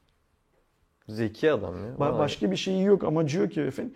O yüzden böyle heriflerden her türlü kötülük beklenir. Nitekim e, ben tahmin ediyorum ki dünya tarihi bir gün bu Elon Musk gibi heriflerin tamamını iş adamı olsun, politikacı olsun, hmm, sanatçı olsun, ne olursa olsun e, ağzının payını verecek dünya. Şey, yani abi. tarihin sayfalarında da yargılanacaklar bu adamlar bir şekilde. Alan şu anda yargılanmıyor, yargılanması lazım. Yaptığı hikayeler yüzünden yargılanmıyor. Bir gün hem gerçek hayatta yargılanacak Alan ve Alan gibi olan heriflerin tamamı hem de tarihin sayfalarında yargılanacak. Yani kimse onlardan İskender gibi, kimse onlardan Mustafa Kemal Atatürk gibi, kimse onlardan Fatih Sultan Mehmet gibi bahsetmeyecek. Herkes çok kötü bahsedecek onlardan. Göreceğiz. Umarım biz de görürüz o günleri diyeyim. Ee, yine Huawei tarafına kayacağız bu haberde. Ee, güzel ürünlerden bir tanesi Huawei Watch GT Cyber değiştirilebilir kasayla birlikte geliyor ki bu da yeni inovatif şeylerden bir tanesi olduğunu söyleyebilirim. Normalde hep e, kılıfı değiştirdin işte saati taktın, telefona taktın ama artık kasayı da komple değiştirebilme imkanı geliyor burada. Ee, 1.32 inçlik bir ekranımız var. AMOLED bir ekranımız var. 466'ya 466 piksellik bir çözünürlük sunuyor. 352 ppi piksel yoğunluğumuz var. Yine HarmonyOS'la birlikte geliyor. Nabız, uyku takibi, CPU2 takibi yapacak. GPS, NFC, Bluetooth'umuz tabii ki var. 7 gün standart kullanım sunacak ve kablosuz şarjımız da var. Ayrıca 176 dolar olacak spor versiyonu, 203 dolar da fashion versiyonu olacak. Yani biraz da kadınlar özel deri versiyonu vesaire de olabilir kayışının. Doğru anlıyor değil mi? Gövde değişiyor bu sefer. Yani Evet, kasa değişiyor. sadece kişi- kişiselleştirme öneriyor. Yani mesela atıyorum farklı bir renk gövdede ya da farklı bir desen seçecek insanlar. Evet. Yani değiştirebilir kasayla aslında biraz da Süper. gençlere yönelik. Bu aynı zamanda şunu da belki getirecek bilmiyoruz. Eğer gövdesi zarar gördüğü için o saati kullanamayan birisi Aynen. gövdeyi değiştirip saatini kullanmaya devam mı edecek? Öyle mi anlamak Evet lazım? yani kullanıcıların zevklerine göre e, dairesel ve dörtgen gövdelerde seçim yapılabilecek. Ayrıca saatin ana parçasını da çıkarmak yeterli olacak. Yani direkt tık diye çıkaracaksın kasayı oturtacaksın. Gel, gelsin Türkiye'ye görelim ne menen bir şeymiş. E, öncesinde biz bir de şeyi test edelim tabii abi. Bu yeni gelen e, Watch SE. Modelini bir test edelim. Bakalım o nasılmış. Önceki model yani aslında hafif olan modelin yenilenmiş versiyonu bile diyebiliriz onun için ama bu da iddialı. Bu SE'yi ben de kullanmak istiyorum. Sana Öyle söyledim zaten. Aha. Ben de denemek istiyorum. Bakayım gözüm görecek mi onu. Çünkü sanki SE'deki harf dizi şeylerini biraz büyütmüşler gibi hissettim lansmanda. Bakalım gözüm görecek Saatlerde o yok ya. Mesela font büyüteyim işte hani anca arayüz değiştirebiliyorsun ama hani herhangi bir font değiştirme şeyi yok ya. O gerçekten olması gereken bir şeyler. Bir sonraki haberimiz ise burada dünyanın en büyük iPhone fabrikasının kapatılmasıyla alakalı. Bildiğiniz gibi Çin'de üretimi yapılıyor iPhone 14'lerin ve Foxconn'da yapılıyor aslında. Ee, Foxconn'da da devam eden bir e, haber de yani Covid'den dolayı. Covid'den dolayı burada Foxconn fabrikası da kapatıldı. iPhone üretim tesisi olarak gösterilen Zhengzhou tesislerinde bir süredir Covid-19 vakaları ortaya çıkmaya başlamıştı. Covid-19 virüsünün yeni varyantlarına karşı sert tedbirler alan Çin hükümeti de tesisi komple kapattı. 9 Kasım tarihine kadar kapalı kalacak tesislerde üretim de aksayacak. 7 gün belki az bir süre gibi görünse de e, günlük binlerce üretim yapan Foxconn için gerçekten ciddi bir oran bu. Ayrıca hani e, iPhone 14'ün de bulunamayacağı yani bu tatil dönemine girmişken de aslında yavaş yavaş e, yılbaşı tatili olsun vesaire. E, Christmas dediğimiz döneme yaklaşmışken Paskalya de geliyor. Paskalya da geliyor. Ayrıca bu işte Black Friday falan Aynen Black var. Friday'de var. Yani çok e, kötü bir dönemede denk geldiğini söyleyebiliriz ama bunun dışında ilginç bir olay daha var. Tamamıyla üretim bandı kapanmıyor. Şöyle bir şey yapıyor en azından Foxconn diyor ki gelen çalışanlara, çalışmak isteyen çalışanların günlük ücretlerine zam yapıyorum diyor. Ve burada da e, gelen bilgilere göre önceki günlerde yani normal standart günlerde günlük 100 yan yaklaşık 255 liraya da denk geliyor alan işçiler. Yaşanan gelişmelerin ardından günlük 400 yan almaya başlamışlar gidenler. Bu ikramiyeler ile birlikte Foxconn çalışanların eve gitmek yerine fabrikada kalmayı ikna etmeye amaçlıyormuş. Ee, şehirdeki Covid pandemisinin yeniden güç kazanmasının ardından da bu önlemleri alan şirketler için ise yeterli koşulların sağlanamadığı da ifade ediliyormuş. Yani yiyecek stoğu vesaire yatacak yer stoğu gibi burada da e, önlemleri de çok fazla alamamış şirketler. Bakalım ne olacak bilmiyorum ben de %30 oranı da azaltılıyormuş üretim bandındaki üretimler. Şimdi bu fabrika şu meşhur işte insanların hani intihar ettikleri geçmişti. Koca bir kampüs olarak planlanan, kendi içinde aynı zamanda bir köyü barındıran. Yani normalde fabrika köyün içinde olur. Burada Aha, köy fabrikanın içinde gibi bir durum olan.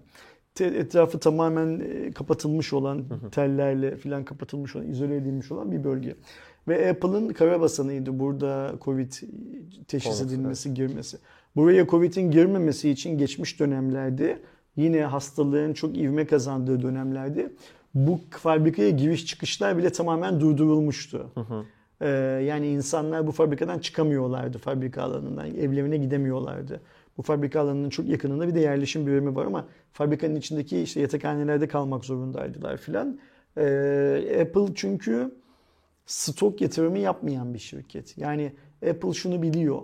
Ee, bir telefonun üretilme maliyeti yani üretilmedeki iş gücü maliyetini e, Xiaomi 7 dolar veriyorsa ben 9 dolar verdiğim zaman periştahını ürettiririm diyor. Ve tüm üretim bantlarını aradaki 2 dolar farklı Çin'de satın alabilirim diyor. Çinli için cihaz başına 2 dolar büyük para. Hele benim gibi milyon üretimlere giden şirketler için 2 dolardan 2 milyon dolar yapar falan. O yüzden Apple bu Çinli üretim tesislerini tamamen bir eee, pamuk tarlasında çalıştırılan zamanında Amerika'da pamuk tarlasında çalıştırılan kölelere bakıldığı gözle bakıyor. Orada ne olursa olsun onlar hastalansınlar, ölsünler bilmem ne. Umurumda değil. Malı üretsinler yeter gözüyle bakıyor. Şimdi zamanlama olarak çok kötü bir zaman. Niye saydın işte önümüzde bir iki tane indirim dönemi. Hristiyan dünyasının şeyleri, bayramları, dini bayramları ardından da Yılbaşı. en büyük e, hediyeleşme süreçlerine dünyanın girdiği yılbaşı dönemi var. Ve Apple'ın da zaten yeni cep telefonunu yılın başında değil yılın sonuna doğru planlamasındaki en büyük etkenlerden birisi her yıl e, ürünü eskimeden bu döneme denk gelmesini sağlamak. Yani bak mesela diğer üreticilerin hepsi Şubat, Mart falan gibi çıkartırlar cep telefonlarını. Bu döneme gelindiği zaman artık onların cep telefonları eskimiş olur görücü olarak. Apple ise Eylül'de çıkartır. Bu dönemde yeni olur ve daha çok şey yapar. Bu bile planlı bir hikaye. Şimdi Apple'ın dünyanın her yerinde bu dönemdeki yani esas satış yapacağı dönemdeki e, stoklarının azalması söz konusu. Tabii ki bu Apple gibi bir şirket için kabul edilebilir bir şey değil. Ne yapıyor? 100 yuan yerine günlük 400 yuan, 4 misli daha fazla para Evet, vermeyi şey yapıyor, teklif ediyor işçilere ki gece gündüz çalışsınlar. Neydi? Pamuk tarlasındaki işçi gibi. Onun hastalanması, işte kolera, veba, başka hastalıklar ve yakalanması hiç önemli değil. Önemli olan şey pamuğun fabrikaya gönderilebilmesi. Önemli olan şey iPhone 14'lerin Amerika kıtasına tedarik zinciri bozulmadan, kırılmadan sürekli gelmesinin sağlanabilmesi. Bir de- Ama tüm buna rağmen tedarik zincirinde %30 bir aksama olacağını Tabii. raporlama şirketleri, araştırma şirketleri varsayıyorlar. Bu %30 rakamı Apple için çok büyük bir rakam. Yani Apple karlılığından %30 vazgeçemez. Bence de. Mümkün değil Apple'ın karlılığından bu %30. Hele bunu bir de Covid diye bir tane mikrobun iki tane Çinliyi öldürmesi filan Zaten onlardan karşında çıktı. Zaten yapamaz bu hikayeyi. Dur bakalım ne olacak. Yakında Apple şurayla da anlaştı, burayla da anlaştı haberleri gelecek mi? Belki. Bir de e, bu olayda da Çin hükümetinin de biraz parmağı var. Çünkü hani Apple gibi koca bir şirketten para alıyorsun yani. Devlet olarak para kazandırıyor sana e, Apple. O yüzden de Çin'de Foxconn tepesine biniyor. Çalıştır çalıştır Zaten diye. söylenilen şey şu Even şu anda. Yani haber bu eyvallah ama burada Foxconn yöneticilerinin başka eyaletlerden işçi getirmeye planladıkları filan konuşuluyor. Çin'de bu çok kolay bir iş değil. Çünkü her eyaletin kendi çalışma sistemleri, kendi fiyatlamaları falan olduğu için çok kolay değil anladığım kadarıyla. Bir de gelecek olan e, işçiyi hasta olmazsın, ölmezsin falan ikna etmek gibi durumlar söz konusu anladığım kadarıyla ama biz büyük bir tane önümüzdeki hafta e, işçi açığı Buradan karşılandığı falan haberini de duyarız. Yani bugüne kadar duyarız diye bekliyordum ben. Duymadık. En azından bu sabah kalktığımızda duymadık. Ama duyarız yakın zamanda. Yani Apple bu %30 kaybı daha şöyle söyleyeyim. %30 kayıp ihtimalini e, üstüne almaz. Bence de. Onu çözer. Gerekirse şey der bir an önce daha çok çocuk doğurun. Hemen tavukları bilmem neleri falan geliştirdiğimiz gibi o çocukları geliştirelim ve işçi yapalım.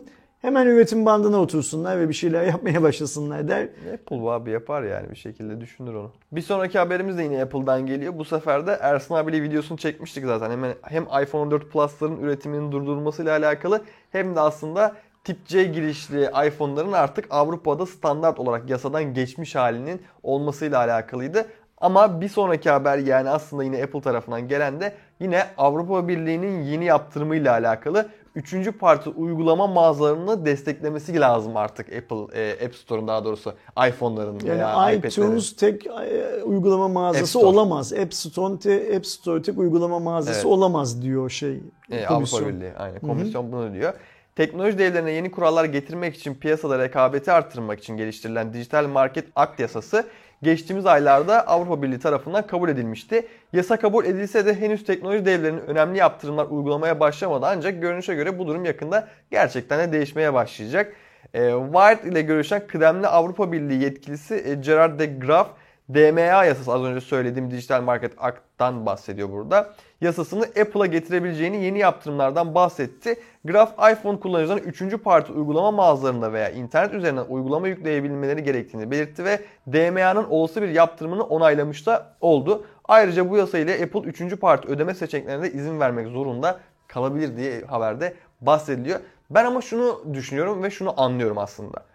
App Store'da olan uygulamalardan hangileri Amazon'un uygulamasında, Google Play'de varsa onları da in, onları indirebilirsin. Yani atıyorum Samsung'un uygulaması, Samsung sallıyorum belki vardır bilmiyorum. Samsung Note uygulaması mesela. Samsung Store'da varsa orada Samsung Note uygulamasını indiremeyeceksin belki. Çünkü bunun desteği yok Apple telefonlarda belki Ama işte başka bir bilmiyorum. markette eğer onu geliştirir koyarsa onu da indireceksin.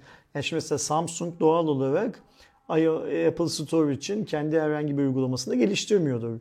Çünkü zaten ne gerek var filan diyordu ama üçüncü bir parti bir e, app mağazası Samsung'la anlaşıp bunu geliştirirse. Bak şimdi şöyle düşün. Şu anda Android'de farklı şeyler var. App mağazaları var. Mesela şu yakın geçmişe kadar Türkiye'de bile Turkcell'le Vestel'in kendi ma- Marketleri vardı, marketleri evet. vardı, uygulama marketleri vardı. Şu anda Xiaomi'nin var mesela. Xiaomi cihazlarının içinden çıkıyor geliyor. Ee, o yüzden bu yaptırımdan Android dünyası o kadar fazla etkilenmeyecek. Android'de Evet. zaten var. Ama Apple'da yani iOS ekosisteminde başka bir marketin adını anmak hayal. Tabii Yok canım. böyle ya. En büyük günah. Yani o e, ta, şeyin dinin Haşa. şey Apple dininin en büyük günahlarından bir tanesi. Doğru. Şimdi Avrupa topluluğu diyor ki hayır diyor üçüncü parti uygulama mağazalarına şey yapman lazım, e, izin vermen lazım. Ayrıca üçüncü parti ödeme sistemlerine de izin vermen. Apple geçen yıl oyun şirketiyle bunun kavgasını verdi değil mi? Tek kalemde Fortnite, dünyanın en Fortnite, büyük evet. oyunlarından birini ve o oyunu üreten şirketin tamamının bütün oyunlarını mağaza dışı bıraktı. Davalar hala devam ediyor. Konu neydi? Üçüncü parti ödeme Ödeme yöntemleriydi. Yani Big Tech dediğimiz trustler kırılıyor. Tek tek kırılıyor. Amerika belki işine gelmediği için bu kırılmayı çünkü bu şirketlerin hepsi Amerikan şirketleri olduğu için Amerika'nın işine gelmiyor tabii ki. İşine gelmeyen bu kırılmayı engelliyor, geciktiriyor, erteliyor bilmem ne filan ama bak Avrupa topluluğu teker teker Çatır bunların çatır şeyini yapıyor. alıyor. Ha şöyle bir şey var. Şimdi mesela diyelim ki App Store'da Ersin Market diye bir üçüncü parti uygulama mağazası açılacak. Kaç kişi bundan gelecek, ne indirecek bilmem. Bunun hiçbir önemi yok. Bir alternatif olarak olmak zorunda. Nokta. Bu kadar. Sen hiçbir yerde tekel olamazsın. Gelelim şeye Google'ın arama barına. Yani onda da sorun var işte. Ne diyor Türkiye'deki rekabet kurulu da Avrupa topluluğu da Google'a ne diyor? Sen diyor default olarak diyor bunu veremezsin diyor. Evet. Aramayı nereden yapacağını Kullanıcı karar. kullanıcıya karar verecek, e, seçenek tanıyacak opsiyonlar sunman lazım diyor. Çünkü niye? Arama da kendi başına muazzam bir reklam geliri barındırıyor Tabii ki. artık dünyada. Ee, göreceğiz. Bence çok şey e, tatlı günler bizi bekliyor. Mesela şimdi 6 ay 2023 baharında ABD kademeli ABD değil AB kademeleri açıldıktan sonra firmalara 6 ay zaman verecekmiş ya bu geçiş yapmaları için. Mesela Amerika'daki bu Fortnite davasında o güne kadar bu davalar bitmezse Ne olacak mesela? Fortnite diyecek ki bizim söylediğimiz şeyi Avrupa topluluğu şu anda zorunlu olarak yapılmasını Talep ediyor. talep ediyor diyecek ve Amerikan hükümetinin mahkemelerine vereceğiniz karar dünya ile çelişemez diyecek. Apple bu kadar tükürdüğü şeyi yalamak zorunda kalacak. Yani ne yapacak? Fortnite'ı ve Fortnite'ın geliştiricisinin tüm oyunlarını tekrar markete almak, Ödeme planlarında. onların iptal ettiği lisanslarını tekrar geçerli kılmak zorunda kalacak ve büyük bir ihtimalle Fortnite kalkıp Apple'a bir dava açacak. Tazminat davası açacak. Bizi şu kadar zaman pazarda oyun dışı bıraktınız. Bu kadar milyon dolar gelir kazaybımıza neden oldunuz filan diye. Çok tatlı günler bizi bekliyor. Apple'a verilen her ceza kutsaldır bence. Konuyu çok anlayamayan için örnekle açıklayayım. Mesela Huawei Watch e, saat kullanıyorum ben ve sağlık uygulaması üzerinden bağlanıyorum. Evet şu anda App Store'dan sağlık uygulamasını indirebiliyorum ama ben gidip App Gallery kuracağım e, iPhone'lara ve App Gallery üzerinden sağlık uygulamasını indireceğim ama iPhone'da kullanacağım. Olay bundan ibaret aslında. Devam ettiğimizde bir sonraki haberde Sony tarafından geliyor. Ee, Sony bir açıklama yaptı ve PlayStation 5 satışlarının beklentilerin altında kaldığını söyledi. Ki ben bunu tahmin ediyordum zaten hani e, 4 kadar bir etki görmedi dünyada ve fiyatıyla da zaten biraz daha pahalıydı. Sony ikinci çeyrekte 3.3 milyon adet PlayStation 5 sattı. Geçen yılın aynı dönemine kıyasla satışların aynı oranda olduğunu ve e, PlayStation 5'in tanıtımından bu yana 25 milyon adet sattığını görüyor, görmüşler. Ancak bu beklentilerin çok altına kalmış. Şirket 2022 mali yılı için 18 milyon PlayStation 5 satmayı hedefliyordu. Ancak satışlar şu anda 5.7 milyonda kalmış. Yani 3 kat daha aşağıda kalan bir e, satış grafiği var. 3 kattan da daha fazla. Daha fazla hatta evet. Bu yılın başlarında PlayStation 5'in fiyatını arttırarak gelirlerini geçen yıla kıyasla %12 oranında arttırdı ve 4.92 milyar dolara yükseltti. Ancak şirketin yakın zamanda Bungie satın alması ve oyun geliştiricinin maliyetlerin artması sebebiyle karı %49 oranında düştü. Yani ben çok uzunca bir zamandan beri dünyanın yeni bir oyun konsoluna ihtiyacı yok diyen bir insan olarak acaba gerçekten oyun konsollarının sonu geliyor mu diye düşünüyorum bu haberden ama şunu unutmamak lazım. Ee, PlayStation 5 satışları Sony'nin beklentisinin altında olsa bile bu satın alma hariç finansal verilere baktığımız zaman şirket hala PlayStation'dan iyi kar ediyor ve bir önceki yıl yaptığı kardan daha, fazlasını fazla. yapıyor. Bunu unutmamak lazım. Ama e, ben şey konusunda çok netim. Yani bizim biz PlayStation 6'ya, 7'ye, 8'e ihtiyacımız, yeni Xbox'a filan bir şeye ihtiyacımız yok. Bunların hayatımızdan çıkması gereken şeyler. Bunlar bence bu cihazlar e, ilk başlarda nasıl teknolojik olarak çok üstün cihazlarsa dönüşüme ayak uyduramadılar. Yani PC'nin yaptığı atılımı kendi içlerinde yapamadılar. Hı hı. Ve her ikisi de e, mobil teknoloji pazarından çok etkilendi. Şöyle etkilendi. PlayStation'ın da Xbox'ın da esas amacı evlerde kurulacak olan çoklu akıllı cihaz sisteminin sunucusu olmaktı. Hı hı. Ve geldiğimiz noktada evlerde öyle bir sunucuya ihtiyaç Yok. olmadığı çıktı ortaya. Ama hedef neydi ilk başta? İşte bilgisayarlar birbirleriyle konuşmak için, televizyonla konuşmak için, bilmem ne için filan filan hep ana merkez olarak PlayStation ya da Xbox'ı. Hatta Microsoft'un ürünü olduğu için ağırlıklı Xbox'ı kullanmak zorunda kalacaklardı. Ama üretilen teknolojiler böyle bir sunucuya bilmem neye filan gerek kalmadı. Bugün o çizilen vizyonu modemler bile yapabiliyorlar evin evet, içinde. Aynen. Cihazların birbiriyle haberleşmesini modemler Mesh bile sistemi. sağlayabiliyorlar. Mesh sistemi ve başka sistemler sayesinde. O yüzden e, bu ürünler artık sadece çok fazla gelecek vaat etmeyen mesela neydi? Blu-ray diye bir şey çıkmıştı. Daha uzun ee, versiyonu. Televizyonla izleyebilmek için PlayStation sahibi olman gerekiyordu. Blu-ray tutmadı. Fiyat bir türlü normal fiyatlara gelmedi. Ya da verdiği ses ve görüntü kalitesi fiyatına hak etmedi. Nasıl olduğunu bilmiyorum. Ama işte bunların hepsi bu cihazların önemini düşürdü düşürdü ve şu anda bu cihazlar oyun oynamakla sınırlılar sadece. Ve oyun oynamakla sınırlı olan bir cihaza dünyada artık ihtiyacımız yok. Niye ihtiyacımız yok? Çünkü cep telefonundan da oyun oynuyorsun. Tamam bir PlayStation kalitesinde değil ama oynuyorsun. Ve işin garibi ne? 5 yıl sonra PlayStation kalitesinde oynayamayacağın kesin değil. 5 yıl sonra evet. PlayStation kalitesinde oynayabileceksin belki cep telefonundan. PC'den PlayStation kalitesinden daha kaliteli oynayabiliyorsun şu anda. Evet. Okey. Ben işte o yüzden diyorum ki dünyanın yeni bir oyun konsoluna ihtiyacı yok. Bence de. Sadece PlayStation 5'te de değil, e, üçüncü parti oyunları da iyi satmadı e, Sony'nin baktığınızda. Oyun ve ağ hizmetleri bölümü içinde beklentiler %12 oranında aşağı çekilmiş. Oyundaki düşüşe rağmen şirket müzik ve görüntüleme alanında yüksek performans gösterdiğinden genel karını %8 oranında arttırmayı başarmış. Yani 2.32 milyar dolara da yükseltmişler. E, bunun dışında aylık aktif kullanıcı sayısında da düşüşler var e, PlayStation tarafında. Yazılım satışları bu çeyrekte 62.5 milyon adede yükselmiş. 3 aylık oyun satışlarının %63'ünü dijital yazılım oluşturmuş. Bildiğiniz gibi aslında hem CD kısmı var hem de dijital satış e, kısmı da var. Burada PlayStation Plus aboneleri ve PlayStation Network'ün aylık aktif kullanıcı sayısında da azalma olmuş. Yenilenen servis sunulduğundan bu yana e, Sony yaklaşık 2 milyon PlayStation Plus kullanıcısını kaybetmiş. Yani büyük bir rakam gerçekten bu. Abone sayısındaki düşüşe rağmen e, PlayStation Plus ve reklam gelirlerini içeren Sony'nin ağ hizmetleri bölümünde de gelir %10 oranında artmış. Bunu da PlayStation Plus abonelik fiyatlarının artırılmasında da payı büyükmüş yani.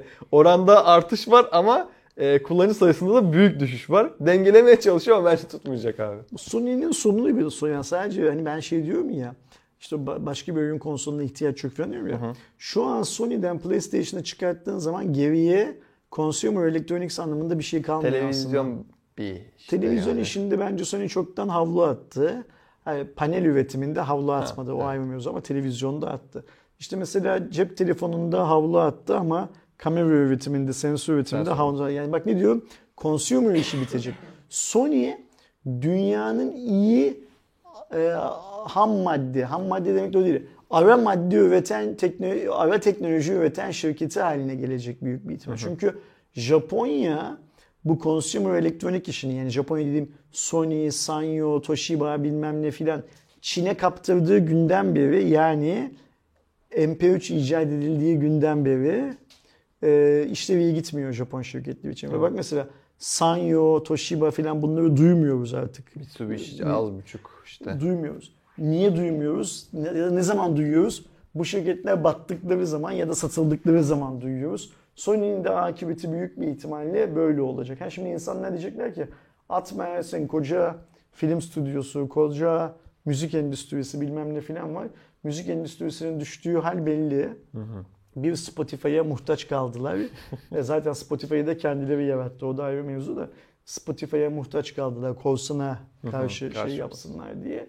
Ee, filmde de bu işin iyiye gitmediğini şundan çok kısa bir süre önce dünyanın iki tane en büyük film stüdyosunun genel müdürü bir araya gelip açıkça söyledi zaten. Covid sonrası bir daha salonların eskisi kadar dolacağını tahmin etmiyoruz dediler zaten.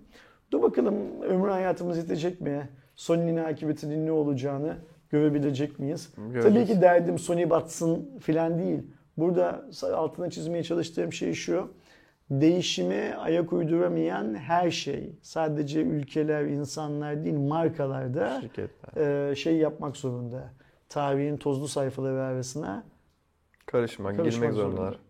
Bir de e, Nisan 2023'teki yeni başlayacak onlar için mali yılda da 23 milyon PlayStation 5 satmayı hedefliyorlarmış. Umarım ulaşırsın Sony tarafı.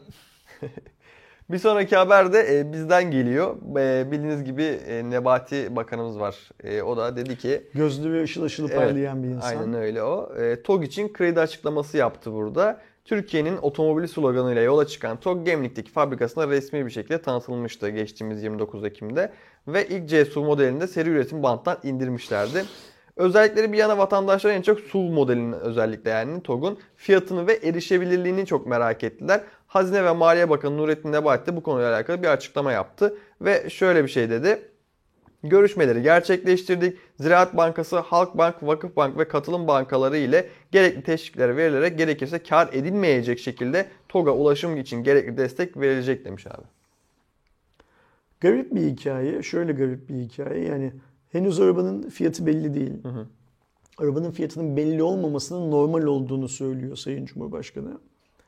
Bu tabii ki yine altını çizeceğim gibi e, üretim bilimi anlamında, üretim mühendisliği anlamında doğru bir saptama değil.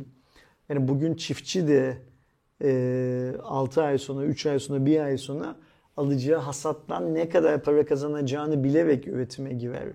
Hani fabrikayı bırak. O yüzden mesela limon kendi kendine yetişir ağaçta bazen çiftçi toplamaz çünkü toplama maliyeti. Bir tek Türkiye'de böyle oluyor. Pazar maliyeti bir değerinden Daha daha fazla. fazla, olur filan filan. Şimdi fiyat yok bilmem ne yok filan. Ee, bakan diyor ki Sayın Bakan gerekirse diyor kar edilmeyecek şekilde TOG'a ulaştığım için gerekli destek verecek. Yani bankalar gerekirse diyor Ziraat Bankası, Halk Bankası, Vakıf Bank ve katılım bankaları gerekirse zarar edecekleri şekilde TOG kredisi verecekler diye anlıyorum ben bunu.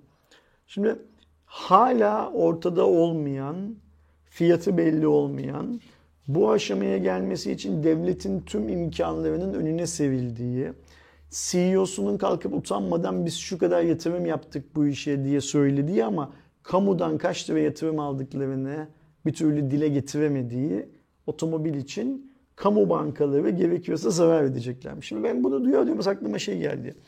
Ee, özel bankaların suçu ne? Ya da özel bankaların ya da kamu bankalarının günahı ne? Ya burada bir zarar olacaksa bu zararı kim karşılayacak? Ona bakmak Hazine mi lazım. karşılayacak yoksa? Çünkü kamu bankaları zarar ettiği zaman bu zararı hazine karşılar. Biz Türk Türkiye Cumhuriyeti vatandaşı olarak ödediğimiz vergilerden, kendimizin payı olan arazilerden, şundan bundan filan TOG'a zaten yeterince destek olduk. Şimdi bu saatten sonra TOG alacak olan insanlara destek olacağız anlamına geliyor bu. Sadece TOG satılsın diye öyle mi? Daha çok vergi mi abi? ya? Garip bir hikaye. Aynen öyle yani. Şimdi bu açık daha çok ver mesela. Şimdi bugün yemeği bu fiyattan konuşuyoruz. Seneye demek ki 20 bin lira falan olacak bu yemeği. Bu Tabii kümülatif altında. artını düşünürsek. Yok yok zaten şimdi 7'den 6'dan 12 olacak hani yüzde yüz gittiği zaman da işte arasında bu tok payı bilmem neler şunlar bunlar filan da eklenecek. 20 bin lira olacak demek ki. İşte domates 3 liradan 15 lira oldu. Demek ki 45 lira 50 lira olacak domatesin fiyatı. Yani eee, bu nasıl bir ekonomik düzen bunu anlamak çok zor. Ayrıca şöyle bir şey var. Şimdi mesela atıyorum Volkswagen kalksa bu uygulamaya geçtiği zaman kıyameti koparsa Haklı. ne diyeceksin Volkswagen'e? Hayır sen Alman malısın diyeceksin. Bence haklı yani. Buna işte Alman Türk diye bakmak değil. Otomobil şirketi. TOG da bu. Okey. Şimdi Aynı klasman yani. bana çok şey geliyor bunlar bu açıklamalar. Ee, nasıl söyleyeyim? Çok gerçek değil gibi geliyor. Yani dünyanın gerçekleriyle örtüşmeyen açıklamalar gibi geliyor. Mesela şöyle düşünelim. Biz daha önce de gittik Saab'ı satın aldık ya.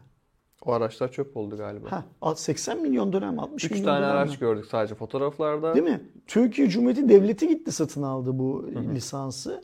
Ve o zamanki Sanayi ve Ticaret Bakanı mıydı beyefendi? Yani Varank'ın o zamanki versiyonu title değişmiş oluyor. Çünkü o Evet. Cumhurbaşkanlığı sistemine geçiliyorsa bazı değişti, bakanlıklar birleştiler bilmem ne filan falan. O zamanki bakan 2019 yılında yanlış hatırlamıyorsam Türkiye'de üretilen yerli üretim olan sabların vatandaşa sunulacağını söylemişti. 60 milyon dolar ya da 80 milyon dolar gibi bir para yine parantez açalım. Bu para senin, benim, canın, doğuşun cebinden çıkan paralardı. Sabın sahibi olan heriflere verildi. Yani bizim cebimizden çıktı. Şimdi geriye dönüp baktığımızda bu para boşa gitti olarak anlıyoruz. Niye öyle anlıyoruz biliyor musun? O lisanslarla falan bir şey yapılmadı diye biliyorum ben. Ne bir fabrika kuruldu, ne üretim yapıldı. Ayrıca biz o lisansları galiba satmadık da. Yani Evet, biz de. e, 50, 60 ya da 80 milyon dolar alıp 20 ya da 30 milyon dolara satsak en azından derdik ki 50-60 milyon zarar ettik. 150-200 milyon dolara satsaydık en Evet. azından kar ettik falan. Öyle bir şey de bilmiyoruz. Şimdi niye bu örneği verdim? Sağ örneğini. Başarısızlık örneği diye otomobil anlamındaki e, plansız, programsız iş yapma anlamında başarısızlık örneği olarak söylüyorum. Şimdi mesela bakan kalkıp diyor ki kamu bankaları gerekirse kar etmeyecek şekilde TOG'a ulaşım için gerekli desteği verecek. Ben vatandaş olarak süper diyorum.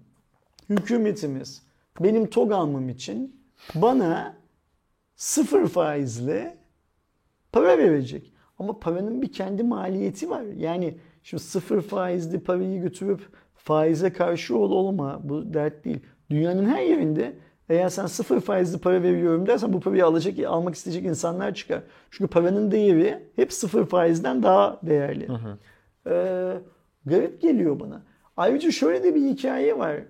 Ee, bu yaklaşım Türkiye'nin otomotiv sektörüne yarar mı sağlar, zarar mı sağlar? Mesela bunu düşündük mü hiç? Yani şunu söylemeye çalışıyorum. Bugün Türkiye'de satılan otomobillerin henüz yerli otomobilimiz olmadığı için TOG otomobillerin yerli ve pardon yerli otomobilimiz var. Yerli ve milli otomobilimiz olmadığı için henüz kaç tanesi bu ülkede üretiliyor, kaç tanesi ithal ediliyor bilmiyoruz ama burada üretilenler de var, var. bunların içinde. Şimdi sen TOG'u sıfır faizde satarsan ve insanlar onu almazlarsa bu sefer işte Bursa'daki fabrikalarda çalışan insan sayısı azaltılırsa hı hı. Ne olacak? o zaman ne olacak? Ee, Bursa'daki yan sanayi muazzam bir otomotiv yan sanayi var Bursa'da Kocaeli'nde. Bu yan sanayi üretimi azaltmak zorunda kalırsa, araba satılmadığı için Tabii. üretimi azaltmak zorunda kalırsa bunun Türkiye ekonomisine etkileri pozitif mi olur, negatif mi olur? Mesela Sayın Bakan e, herhalde bu araştırmaları yapıp böyle bir şey söylemiştir. Çünkü sonuçta kendisi Hazine ve Maliye Bakanı. Yani hazineden ve maliyeden kendisi sorumlu. Bana böyle tıpkı vakti zamanında biz 2019 yılında bu yerli ürettiğimiz sapları vatandaşa çok iyi fiyatla satacağız. Hatta şey aklımda 160 mı 180 mine basıyor bu araba şu anda ama biz bunun 200-220 basanı ya. Bak o zaman da hızmış tek derdimiz. Şey TOG'da olduğu gibi, gibi yine hızmış çok derdimiz. Gibi yine böyle bir atıyoruz tutuyoruz ve hiçbir şey olmayacak gibi şey yapıyor hissettiriyor bana. Ya da bir şeyler olacaksa da olacak olan şey geriye dönüp baktığımızda sanki 80 milyonun menfaatine olmayacak gibi görünüyor. Hmm, ben isterim ki bir an önce şu otomobilin fiyatını birisi söylesin. Evet. O fiyat kısmına geldiğimizde ise e, ön siparişleri Şubat ayında başlayacak. E, satış da yani Mart ayında başlamak suretiyle deniyor ama e, ilk çeyrek sonu diyor deniyor aslında. Nisan gibi falan bile diyebiliriz bunun için. Ve şöyle bir şey var. Artık hani böyle gidip bir bayi olmayacak burada. Bir şöyle bir şey olacak. Bayi uza, e, ağı değil de online olarak bunun e, prosesi işleyecek diyeyim ben sizlere. Aracı görmek isteyenler, canlı görmek ve deneyimlemek isteyenler için de bir de temas noktaları kurulacakmış. İsmi bu şekilde adlandırılıyor. Hatta bunu biz de gördük. Geçen gün Aydoğan'la beraber e, gittiğimizde HyperX'in lansmanına gittiğimizde daha doğrusu toplantısına. Orada Zorlu Center'da şey vardı. Hmm, temas, temas noktası vardı orada. Ama işin görevi şu. Temas noktasındaki şu anda otomobil piyasaya çıkacak otomobil mi? Hayır, Onu değil. bilmiyoruz hala. Yani yoktu. Öncesinde e, sedan modelini orada tanıtmışlardı, göstermişlerdi. İşte gösterdikleri sedan içinde. da piyasaya çıkacak olan sedan mı başka bir sedan mı onu da bilmiyoruz. Ha, yani. Evet yani iki farklı model daha bir farklı daha model varmış. Yani bir normal sedan var bir de kup sedan Temas aslında. noktası var temas edecek otomobil yok yani açıkça söylemek gerekirse. evet aynen öyle. Ee, bakalım 2023 Şimdi bu sonunda yöntem çıkacakmış. çok garip bir yöntem değil. Yani TOG diyor ki aslında burada bizim diyor bayimiz olmayacak. Yani biz hep soruyorduk ki bayi ne olacak Evet. Bizim bayi olmaması bence iyi. Çünkü bayi demek maliyette bir unsur daha demek. Sonuçta bu temas noktası denilen yerde de insanlar gidip otomobillere bakacak. İşte orada çalışan çocuklar yardımcı olacak ve hemen oradan sipariş verilecek. Hı hı. Ya da isteyen evinden internetten sipariş verecek. Bu yöntem dünyada henüz yaygın olan bir otomotiv satış yöntemi değil. Tabii ki tüm otomotiv şirketleri bu tarz yöntemlere geçmek isterler. Sonuçta aradan bir halkayı çıkarmak total karlılığı hep arttırır. O bayilerin dünyanın her yerinde ödedikleri kiraları filan filan düşünürseniz muazzam bir paraya Tabii. denk düşer bu saving anlamında, tasarruf anlamında. Ancak TOG gibi yeni bir marka açısından bu iyi bir şey midir, kötü bir şey midir benim aklım ermiyor. Yani 81 ilde açmayacaklar diye anlıyorum 29 Ekim'de yapılan açıklamadan. Ee, yok sadece bu temas noktaları 2023 sonunda 19 nokta olacak. Okey şimdi işte o 19 noktaya erişemeyen adam TOG'u nerede görecek? Öyle ya arabanın yolda görünmesi değil tek mevzu. Mevzu insanların gidip hani şey vardır ya bu Amerikan filmlerinde arabanın lastiğini tekmelemeden almam hı hı. hikayesi vardır ya. O arabanın lastiğini nerede tekmeleyecekler? 19 tane de uzak olanlar falan gibi dertler var. Yeni bir yöntem. Denenmesi şey değil, zararlı değil bence. Büyük bir meydan okuma. Sırf böyle bir pazar şey hatası yüzünden bir marka e, ortadan kalkabilir bile. Bu Belki. da çok büyük bir risk aldıkları risk. Evet. Düşünmüşlerdi, taşınmışlardı ayrı mevzu ama Yine aynı şeyi söyleyeceğim. Henüz ortada otomobil yokken, henüz ortada o otomobilin kaç lira olacağı belli değilken bu konuştuğumuz şeyler çok detaylar. Şimdi senin bayi ağın olmayacak tamam olmasın. E, tamir anlamında bir ağın olması lazım. O nerede olacak? Mesela ondan hiç bahsetmediler. Şöyle bir şey o konuda da şöyle bir şey var abi. Satış sonrasında temas noktaları sabit ve mobil servis noktaları dahil olmak üzere ön sipariş başlayana kadar yani Şubat'a kadar anlıyorum ben bunu. E, 7 bölgede 20 noktada hazır olacakmış. Şimdi bak 7 bölgedeki 20 nokta da bir otomobil için iyi. Bak şimdi bugün yurt dışından bir tane cep telefonu getirirsen bakanlık senin her şehirde toplama ve galiba her bölgede en az bir tane tamir merkezinin olmasını zorunlu kılıyor. Şu cep telefonu için bu zorunluluk varken otomobilde bu kadar az tamir noktasıyla bana bu iş yürümez gibi geliyor. Şu şöyle değilim, şunu iddia etmiyorum. TOG'u alacaksın, çalıştırırsa hemen arıza yapacak falan bunu ama insan faktörü işin içine giriyor. Biraz önce konuştuğumuz trafik kuralsızlıkları var. Yani elbet kazaları olacak. Birisi birisine çarpacak, bilmem ne olacak filan filan. Tabii ki çok şanslıyız. Elektrikli otomobillerin tamir süreçleri içten yanmalılar kadar şey değil. İşlem gerektirmiyor. Zor değil. Yani sonuçta otomobilin içindeki hareketli aksam sayısı ona nazaran çok çok az. İşte karbüratör, marbüratör falan gibi şeyler zaten yok. Ee, o yüzden hani tamir süresi tabii ki daha kısa da şey çok önemli. Yedek parçayı kim üretecek? Bak mesela daha o noktaları bile bilmiyoruz ve seviye üretime geçtik diyoruz ya işte sipariş alacağız bilmem ne filan. Ee, bana şey gibi geliyor böyle sanki ne yazık ki hala havanda su dövüyoruz gibi geliyor. Bir de mesela bu şeyler var ya sosyal medyada şey, milyonlarca üretim. Sanmıyorum Milyarlarca insan dünyada tok kullanacak filan muhabbetleri. Şeye bir bakmak lazım. Ben bakmadım. Eminim bunu izleyen izleyenler arkadaşlar arasında bakacak zamanı olan vardır. Mesela atıyorum dünya devi diyeceğimiz markalar tek bir fabrikalarında yılda maksimum kaç tane üretim yapıyorlar? Hı hı. Bu çok zor bir veri değil. Çok net bulunabilecek bir veri. Sabit veridir zaten abi o yani. Oturduktan ya bir sonra. de şimdi Almanya'da Mercedes, Opel, BMW, Porsche. Şeyde Kore'de Hyundai, şey Kia. Bunlar borsaya açık şirketler oldukları için zaten bunu raporluyorlardır. Yani İlla. regüle edilmiş bir rakam vardır. Ben sanmıyorum ki tek başına bir fabrika milyon üretime ulaşabiliyor olsun. Çünkü milyon üretim çok fazla. Yani 1 milyonu 365'e böldüğünüz zaman çıkan sayı e, günlük üretim anlamına Tabii. gelir. Ve o sayıya ulaşmak 1 milyon bölü 365 sayısına ulaşmak. Hiç yapmadım. Mesela bakalım şurada hazır. 1 milyonu 365'e böldüğümüz zaman günlük kaç tane cihaz üretmemiz gerekiyor? Onlar otomobil cihaz diyorlar Cihaz. ya. Aynen, 365 böldük kaç çıkıyor? Günde 2739.7 yani 2740 tane otomobil üretmek anlamına geliyor. Ben şunu çok çok iyi biliyorum ki günde 2740 tane üretim yapamayan cep telefonu fabrikaları var. Niye cep telefonu dedim biliyor musun? Operasyon daha çok daha kolay, üretimi çok daha kolay şey anlamında. Ee, hani hmm, paketlenmesi falan her şeyi çok çok daha kolay. Sevkiyat, bok püsü falan her şeyi çok daha kolay.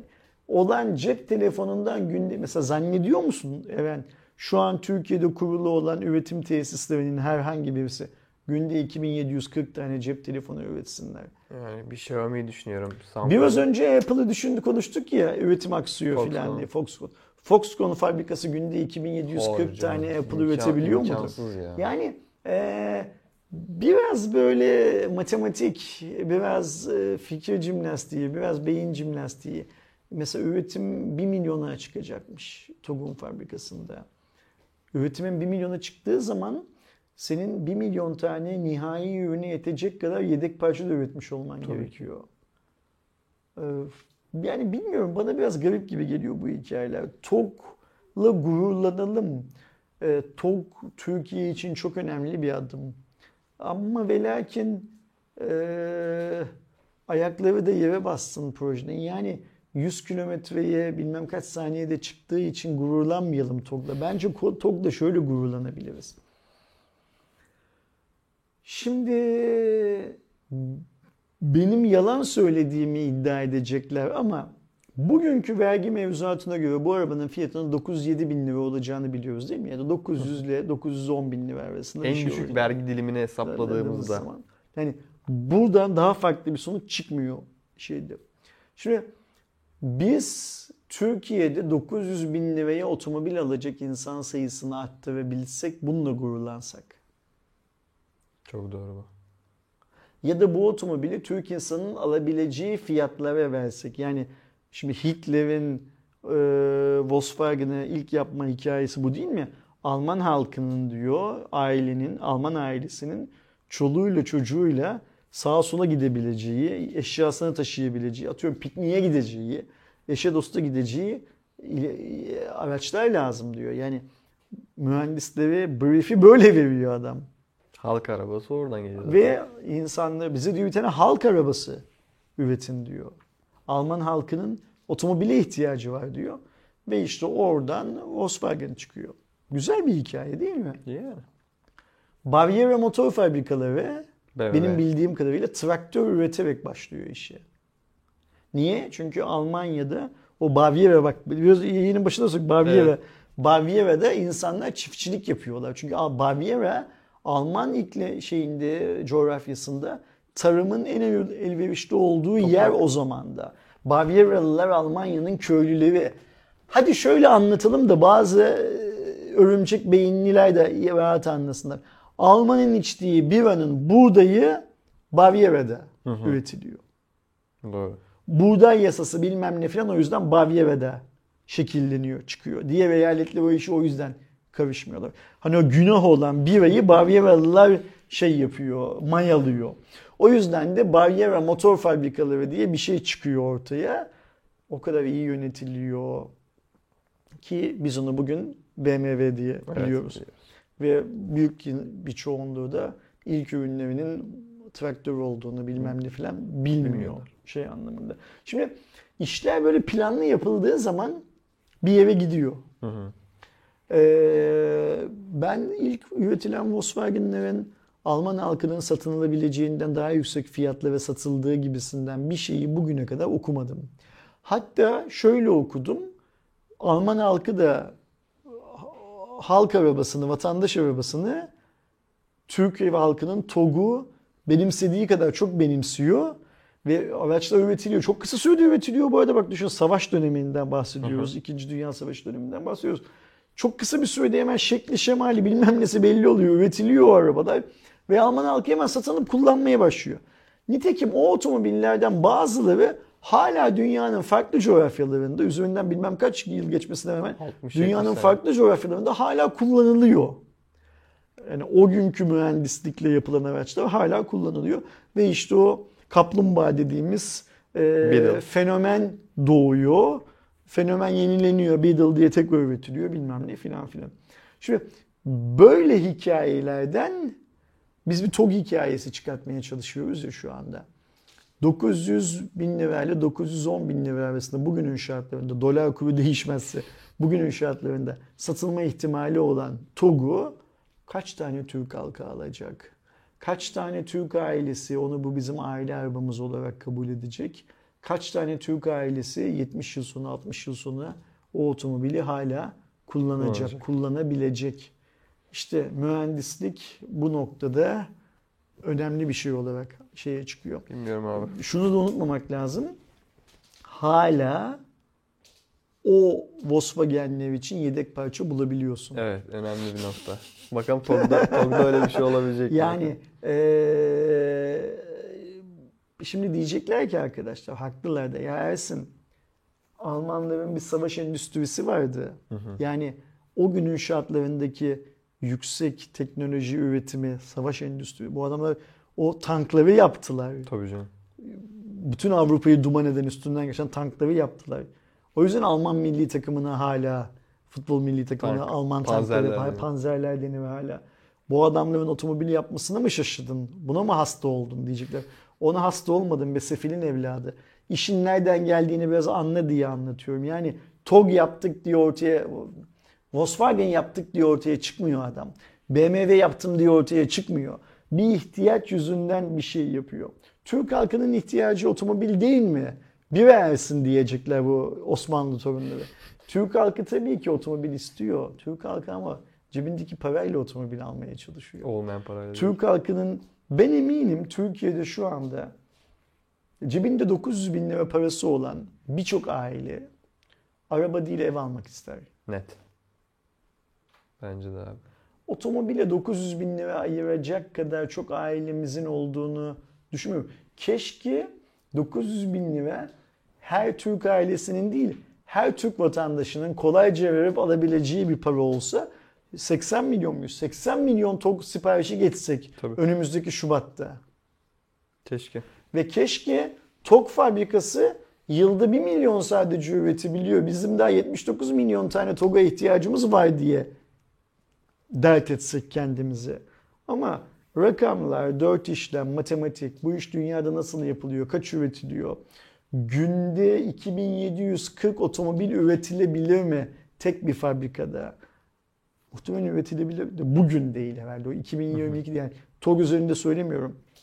Dünyadaki Dünyada. diğer fabrikalar üzerinde söylüyorum. Çok zor işler bunlar.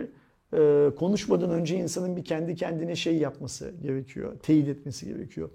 Sayın gözleri ışıl ışıl parlayan bakanımız Nebati'nin lafına geriye dönüp konuyu bitirecek olursak da herhangi bir banka yani esas işi para satmak olan değil mi bankanın esas işi para satmak olan yer zararına satış yapar mı?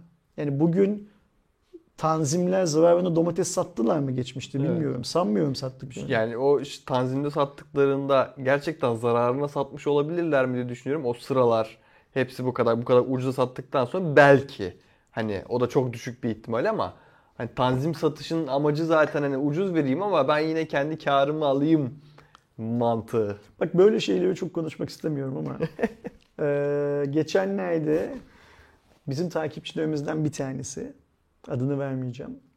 Aynı zamanda katıl grubumuzdaki arkadaşlardan bir tanesi. Hani ben şu şey örneği veriyorum ya arabalardaki siyah cam hikayesiyle AKP'ye oy veren gençler Gençlik özellikle kolları. Karadeniz'deki AKP gençlik kolları itiraz ettiler ettiler şey yaptılar ya. Şöyle bir şey söyledi. İlk kez duydum. Bunu düşünmek çok önemli gerçekten. Abi dedi TOK sayesinde Türkiye'de elektrik fiyatları düşecek dedi. Evet. Nasıl yani dedim. Çok mantıklı Şimdi şu ben an bunu geldi. ben bunu böyle bir yanlış anladım. Yani şöyle anladım. Ee, hükümet elektrik fiyatlarını düşürmek için TOG'u bahane edecek filan gibi anladım. Mantıklı. Hayır abi dedi. TOG alanlar dedi bir süre sonra dedi hükümete elektrik fiyatlarını düşürmeleri için baskı yapacaklar dedi. Şu anda nasıl insanlar dedi benzin fiyatı düşsün istiyorlarsa dedi. TOG sahipleri de elektrik fiyatı düşsün isteyecekler dedi. Ve diyecekler ki dedi Sayın Cumhurbaşkanı biz sizin vaadinizle gittik bu otomobili aldık. Ama artık bunu %100 şarj yapamıyoruz. %100 depoyu fullleyemiyorum. Şarj yapamıyorum. Eve elektrik faturam 100 lira geliyordu. TOG aldım artık 500 lira geliyor. Çok mantıklı. Ben bunu bak hiç düşünmemiştim. Bunu abi. kimsenin düşündüğünü sanmıyorum biliyor musun? Bu olur. bu olur abi. Şimdi bu örneği ne anlattığını insanların oturup düşünmeleri lazım. Eğer Türkiye'deki elektrik fiyatlarının düşmesi TOG gibi bir otomobil üretilmesine bağlı olacaksa e, süper ne güzel o zaman. Bence de. Bilmiyorum. Bunu söyleyen arkadaş şunu da söyledi. Ama abi dedi unutma dedi. Biz bu kış Türkiye'deki bazı sanayi bölgelerine elektrik veremedik ve üretimimiz durdu dedi. Hadi ya. Ya bilmiyor musun bu işte geride bıraktığımız Şubat ayında, Mart ayında falan Evet şeyde Karagümrük'te falan Aynen da öyle. oldu hatırlıyorum. Bazı organize sanayi bölgelerine elektrik veremedik. Ve biz şu şartlar altında dedi milyon tane TOG'u üretip şarj etmeyi Hı. planlıyoruz dedi. Mümkün mü? Güneş enerjisiyle her şey mümkün. Hava bedava, su bedava, güneş enerjisi bedava olduğu zaman her şey mümkün. Ama işte mümkün müden öte şöyle bir şey. Hazır mısın bunu yapmaya? Yani traktör yapmaya hazırdın Barrier Auto motor fabrikaları olarak. Niye? Çiftçinin traktöre ihtiyacı İhtiyacı vardı. vardı. Ee, halk otomobili yapmaya hazırdın. Niye? O zamanki başkan bunu yapın şu fiyattan satın Alman halkı da alsın kullansın dedi. Yaptın o fiyattan sattın Alman halkı aldı kullandı. Okey.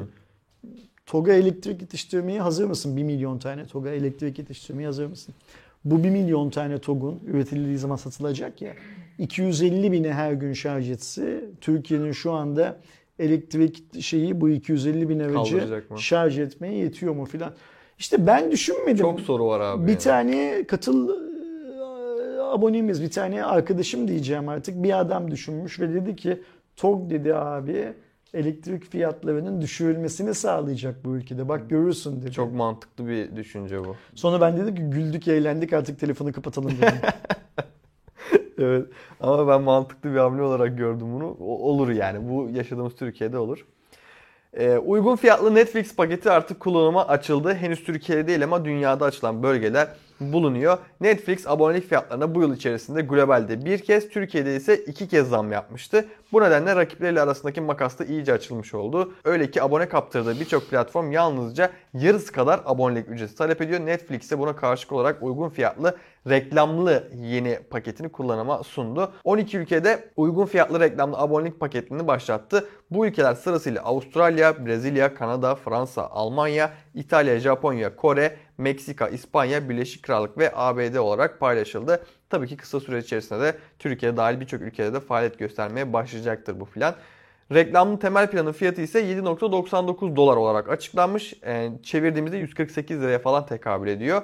Temel plan ise 9.99 10 dolar o da 186 liraya tekabül ediyor. Yani %20 oranında bir fark mevcut yani indirimle e, hem de reklamlı olarak da alabiliyorsunuz bunu. E, bu fiyat farkından ötürü yani bence Türkiye'de çok daha düşük fiyatlı olacaktır. İlla ki tabii ki direkt dolara endeksi olmayacaktır diye düşünüyorum ama yine böyle uyarladığımız zaman 36 lira gibi bir civara tekabül edeceğini düşünüyoruz bu reklamlı planın. uygun. %20 indirim yaptığın zaman Evet, bunu buluyorsun aynen. değil mi? Çünkü şu anda güncel e, fiyatlara baktığımda temel planın burada 45.99 lira olduğunu, tek cihaz ve 720p'ye kadar destek verdiğini görüyoruz. Standart planda 69.99, 2 cihaz ve 1080p. Özel planda ise 93 lira 99 kuruş. 4 cihaz 4K artı HDR'da kullanabiliyorsunuz. E, planda 720p yerine 480 mi olacak yoksa 720 mi olacak tam onu emin olamadım. Onu arkadaşlara haber veremiyorum şu anda ama 36 lira gibi bir e, rakam olacağını da tekabül edeceğini de söyleyebilirim. Kullanım açıldığında bence birçok kişi de kullanacaktır bu planı. Bu şey e, Türkiye'nin de olacağı resmi bir açıklama mı? Yani Netflix e, bir sonraki halkada hangi ülkede ve... Yok açıklamadı abi. İlla ki bize de gelecektir hani bizim gibi Peki bunu Netflix bir deneme var. süreci olarak mı açıkladı yoksa Hayır direkt kullanımı açtı. abi. kullanımı açtı? Okey. Evet. Yani bu şey değil. Deneyip sonuçlarını görüp sonra vazgeçecekleri ve bilmem ne falan bir hikaye değil. Okey. Zaten hani başlatmayı planlıyor gibisinden denemeler yapılmıştı daha öncesinde. Şimdi komple artık kullanımı açtı bu ülkelerde. Yakında bize de gelir. İyi hayırlı olsun hadi bakalım. Devam ettiğimde burada artık bence Cuma raporunun en güzel haberi. Gerçekten benim hoşuma giden hareketlerden biri. Sevdiğim markalardan da bir tanesi. Monster Notebook müşterisine MacBook satın almış abi. Bir kullanıcısına e, MacBook satın alıyor. Dur bir saniye. Monster Aynen. e, bilgisayar markası Monster bir müşterisine Evet. Apple'ın MacBook'unu satılıp hediye mi ediyor? Ne Evet. Aynen Na- na- na- nasıl oluyor bu iş? güzel bir olaydan e, ötürü satın alıyor. Hediye ediyor daha doğrusu. E, Monster bildiğiniz gibi bilgisayar markası ama tabii ki de oyun üzerine odaklı olan markalardan bir tanesi daha çok. Evet iş üstüne de var ama daha çok oyun üzerine odaklı. Ve LinkedIn üzerinden e, bir kullanıcı bir e, orada ne diyeyim abi tweet de diyemiyorum orada bir gönderi Paylaşım, paylaştı. Paylaşım. Bir paylaşım yaptı burada. İsmini de söyleyelim buradan tabii ki de Enes Bıyık adında bir e, genç arkadaşımız var.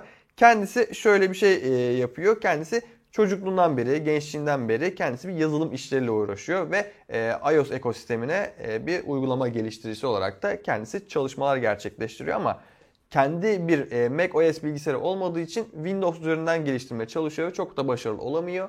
Ayrıca de Windows bilgisayarına da macOS da kurmaya çalışıyor. Çok da başarılı olamıyor ve sonrasında LinkedIn'de bir e, paylaşım yapıyor. E, işte ben böyle böyle gelişmeler yapıyorum, bunları yapıyorum, ediyorum falan gibisinden ama macOS sistemine ihtiyacım olduğu için şu anda gerekli çalışmaları yapamıyorum. Okey. Bana- İş nasıl Monster'a bağlanıyor? Ben bunu anlamaya çalışıyorum. E, Monster'ın e, destek ekibi LinkedIn üzerinden çocukta paylaştığı Çocuk şöyle mi oluyor olay? LinkedIn'de ben App Store için, e, Apple ekosistemi için yazılım geliştiriyorum. Ama bir tane Windows PC kullandığım için çok da efektif işler yapamıyorum diyor evet mu? Yoksa çocuk ben bir Windows Monster bilgisayar, Monster Windows işletim sistemli bir Monster bilgisayar kullanıyorum mu diyor. Yani e, Monster'la nasıl temas kuruyor onu anlamaya çalışıyorum. Şöyle e, orada paylaştığı görselde zaten Monster bir bilgisayarı var. Bir bilgisayarın önünde bir paylaşım Ha yapıyor. okey şimdi oldu yani. Eleman yani Evet. bu ne dedik arkadaşın adı ne? E, Enes Bıyık. Enes aslında bir Monster laptop kullanıyor. Evet. Okey ve diyor ki Windows olduğu için e, Apple tarafını desteklemediği için benim de kod yazma işim Evet. çok randımanlı olmuyor diyor. Doğru, mu anlıyorum? Doğru. Evet, Okey doğru sonra. Sonrasında e, birçok paylaşım yapılıyor, beğeni oluyor çocuk e, bu şekilde takdir ediliyor falan. Sonrasında Monster'ın e, destek ekibi de burada Enes'e yazıyor. Sevgili Enes test bilgisayarını senin için sipariş ettik. Sen yeter ki üretmeye devam et. Monster Notebook hep yanında ifadesiyle cevap veriyor ve çocuğa da e, arkadaşımıza da burada bir adet MacBook hediye ediyorlar. Allah Allah çok garip bir hikaye. Bu Monster kendini ne zannediyor? Bilmiyorum. E, Allah Allah. garip Yani doğru anlıyorum değil mi? Adam Monster bir laptopundan şikayet falan etmiyor. Adam şunu söylüyor. Ben diyor bir platform için içerikler üretiyorum, kodlar üretiyorum. Evet. Bu cihaz iyidir kötüdür. Kullandığım Monster laptop iyidir kötüdür. Öyle bir to- topa girmiyor. Bu benim öğrenisi için çok efektif işler yapmama izin vermiyor Evet. diyor. Monster da buradan kendine vazife şey yapıyor. Sen diyor yeter ki kod yazmaya devam, Devam et et, diyor. çalış diyor. Biz de diyor senin için bir tane test bilgisayarı sipariş ettik. Parasını da biz veriyoruz diyor. Al tepe tepe kullan diyor öyle Evet, mi? Aynen öyle. Yani direkt hediye seni. Ve şöyle bir şey var. Burada Enes de şöyle bir açıklama yapıyor. Windows bilgisayarlara macOS kurmak gibi yolları denemesine rağmen macOS bilgisayarlara ihtiyaç duyduğunu söyleyen Enes, arkadaşlarına Mac ödünç almak veya beraber sabahlamak zorunda kaldıklarını ifade etmiş. Kendi projesinin daha ileri gidebilmesi için ise macOS'a ihtiyaç duyduğunu da dile getirmiş. Sonrasında Monster iletişime geçtikten sonra tabii hediye ediyor. Sonrasında Enes de e, tabii ki cevap veriyor onlara. Desteğiniz için gerçekten çok teşekkür ederim. Böylesine bir aileden böylesine bir destek beni hem çok mutlu etti hem de çalışmaya daha da motive etti diye açıklama yapıyor. Çok takdir ettiğim bir hareket oldu Monster tarafında. Ee, Süper vallahi. Bir başka markanın ürünü bile olsa bir kişinin gelişimi için yaptığı işlere destek olması için böyle bir hediye inanılmaz takdir edilisi bir hareket. Ben alkışlıyorum burada Monster tarafını. Ben Enes'in bundan sonra o Mac cihazda neler yapacağını çok merak ediyorum. Evet, ben de. Ee, ikincisi de şunu merak ediyorum. Daha sonra şunu düşünüyorum. Bu adamlar yani bu Monster'dakiler kendilerini ne zannediyorlar acaba? Superman mi mi za- zannediyorlar kendilerini? Bilmiyorum. Bütün dünyadaki ihtiyaçlara yetişecekler mi? Şey yapalım. E, Monster'ın sahibini markalara sorun serisine davet edelim. Olur. Eğer şey yaparsa Güzel olur. katılırsa. E, bir anlatsın? Nasıl olmuş bu? Yani tabii ki bu benim sorum olsun da benim sorum olur da arkadaşlar da Monster'la ilgili sorular sorsunlar. Yani hmm, her şeyden önce güzel bir iş. Evet. Güzel bir pazarlama yöntemi. Ülkenin ihtiyaçları konusunda, insanların ihtiyaçları konusunda algı açıda seçicilik tabii ki.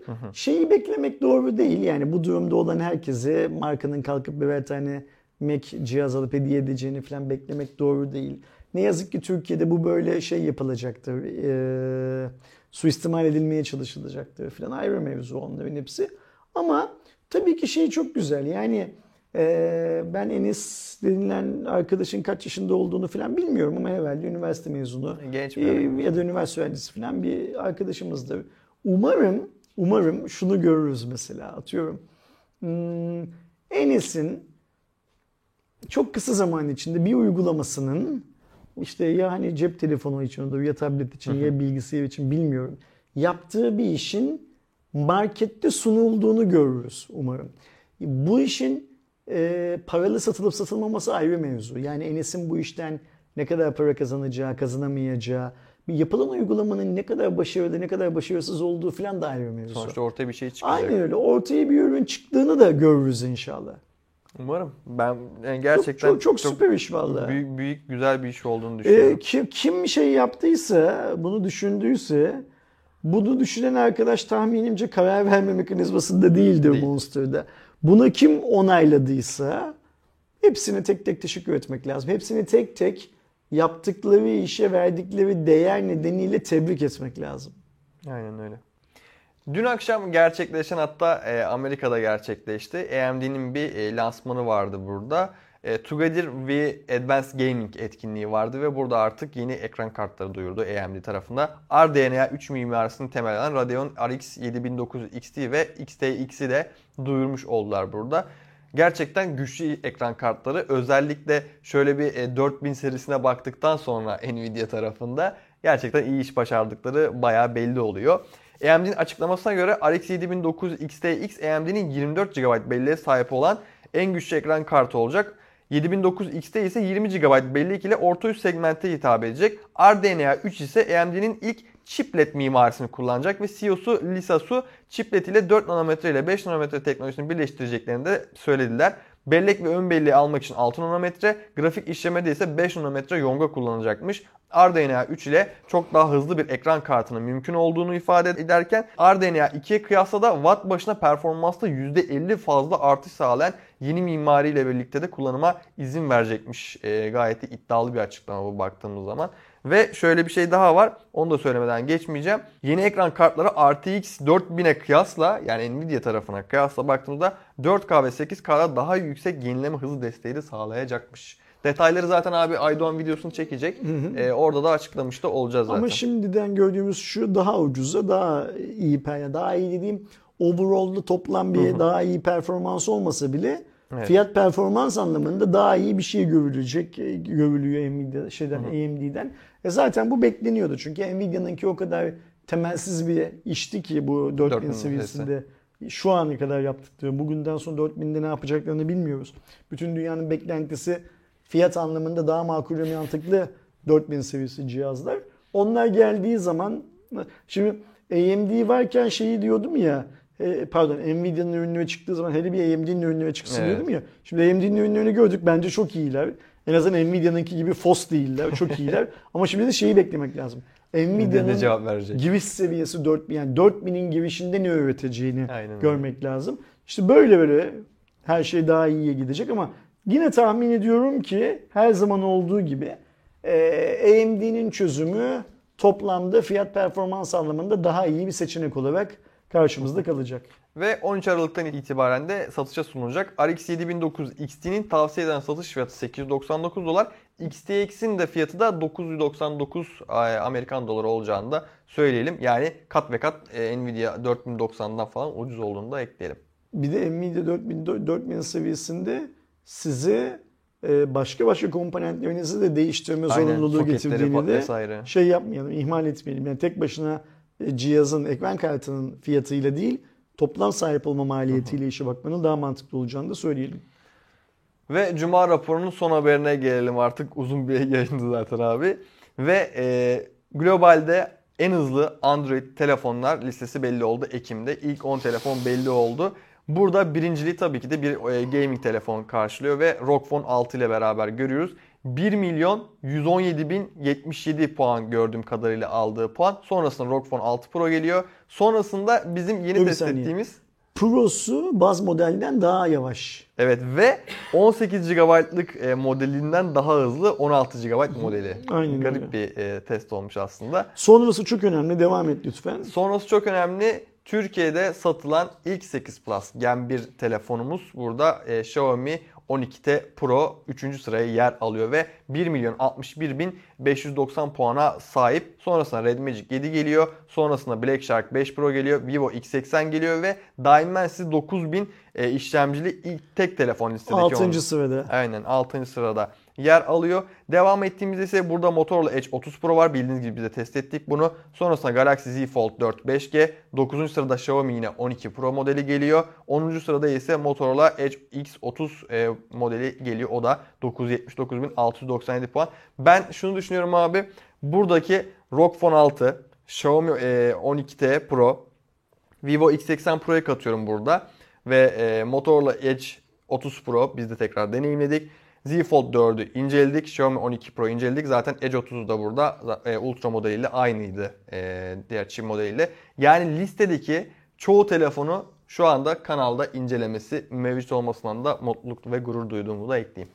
Ben şöyle değerlendiriyorum bu listeyi. Şimdi 12T Pro'nun bu listeye 3. numaradan girmesi Xiaomi için çok büyük bir başarı. Önce onu şey yapmak lazım, söylemek lazım. Ee, bu listeye baktığımız zaman 8 Gen 1'in çok da kötü bir işlemci olmadığı çıkıyor ortaya. Performans yani, kısmında. Performans anlamında. Evet e, pil tüketimi ve ısınma konusunda bazı handikapları var ama performans anlamında çok da kötü bir işlemci olmadığı çıkıyor. Ve e, Dimensity 9000'in de listede yani daha doğrusu Mediatek'in de listede kendisine yer bulabilmesi önemli. Şimdi burada şeye dikkat edeceğiz bence. E, bu liste e, aslında biz sürekli yer vermiyoruz ama aylık olarak açıklanan bir liste Evet. aslında. E, biz işte her ay bu listeye Cuma raporunda yer vermiyoruz. Ancak e, önümüzdeki yılın Şubat-Mart ayı gibi yeni telefonlar çıktığında bu listeyi büyük bir ihtimalle en tepelerden girecekler. Tabii ki. Fakat kaç puan fark atarak girecekler?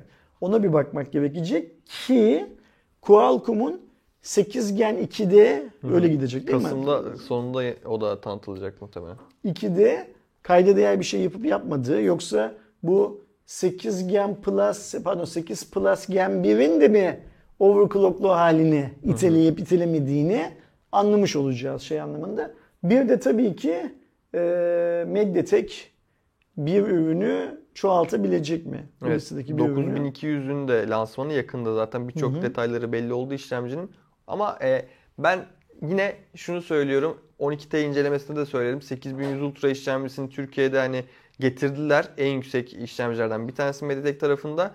9000 serili e, bir ana Xiaomi serisi yani 13 serisi cihaz olabilir bunlar veya başka 13T serisinde illaki yine Dimensity gelir ama Bence Dimensity 9000 serisinden bir cihazın da Xiaomi tarafından Türkiye'ye getirilmesi gerekiyor. İnsanların Dimensity'yi daha e, iyi tanıyıp daha fazla güvenmesi adına. 12 11T serisiyle bunu yaptılar. Dimensity 1200'de bunu 12T serisi 8100 Ultra ile de biraz sağlamlaştırdılar. Tam güven içinde bence 9000 serili bir işlemcili Xiaomi telefonu gelmeli. Xiaomi'ye de tekrar tebrik ediyorum buradan. Çünkü Mediatek'i Dimensity'yi e, Snapdragon karşısında güçlü bir işlemci olarak lanse edebildiği için yani Xiaomi Mediatek'in yanında durduğu için bu şekilde o da ayrı bir tebriği hak ettiğini de ekleyeyim. Böylece Cuma raporunu bitirmiş olduk değil mi? Senin derlediğin haberleri. Evet abi. 231. Cuma raporunu bitirdik. 232. Cuma raporunda önümüzdeki hafta eğer kısmetse Aydoğan'la Evet. birlikte tekrar burada olacağız. Epey uzattık galiba Can değil mi? Ne kadar uzattık? 2 saat 17 dakika. Burada bir şey yapmamız lazım. Artık kısaltmamız lazım. Yani hani 2 saat 17 dakika çok uzun. Belki de kısaltmanın en kolay yolu beni buradan kaldırıp benim yerime Aydoğan'ı oturtmak olur. Estağfurullah. Yaptığınız zaman Belki daha- de haberlerinden birkaç tanesini çıkarmak daha, daha, kısa normal olur. o, yapma iki, iki saat gerçekten çok fazla yani e, ben olsam izlemem yani hani iki saat videoyu öyle söyleyeyim. E, önümüzdeki hafta arkadaşlar 232. Cuma raporunda karşınızda oluncaya kadar kendinize iyi bakın. Hoşçakalın. Hoşçakalın.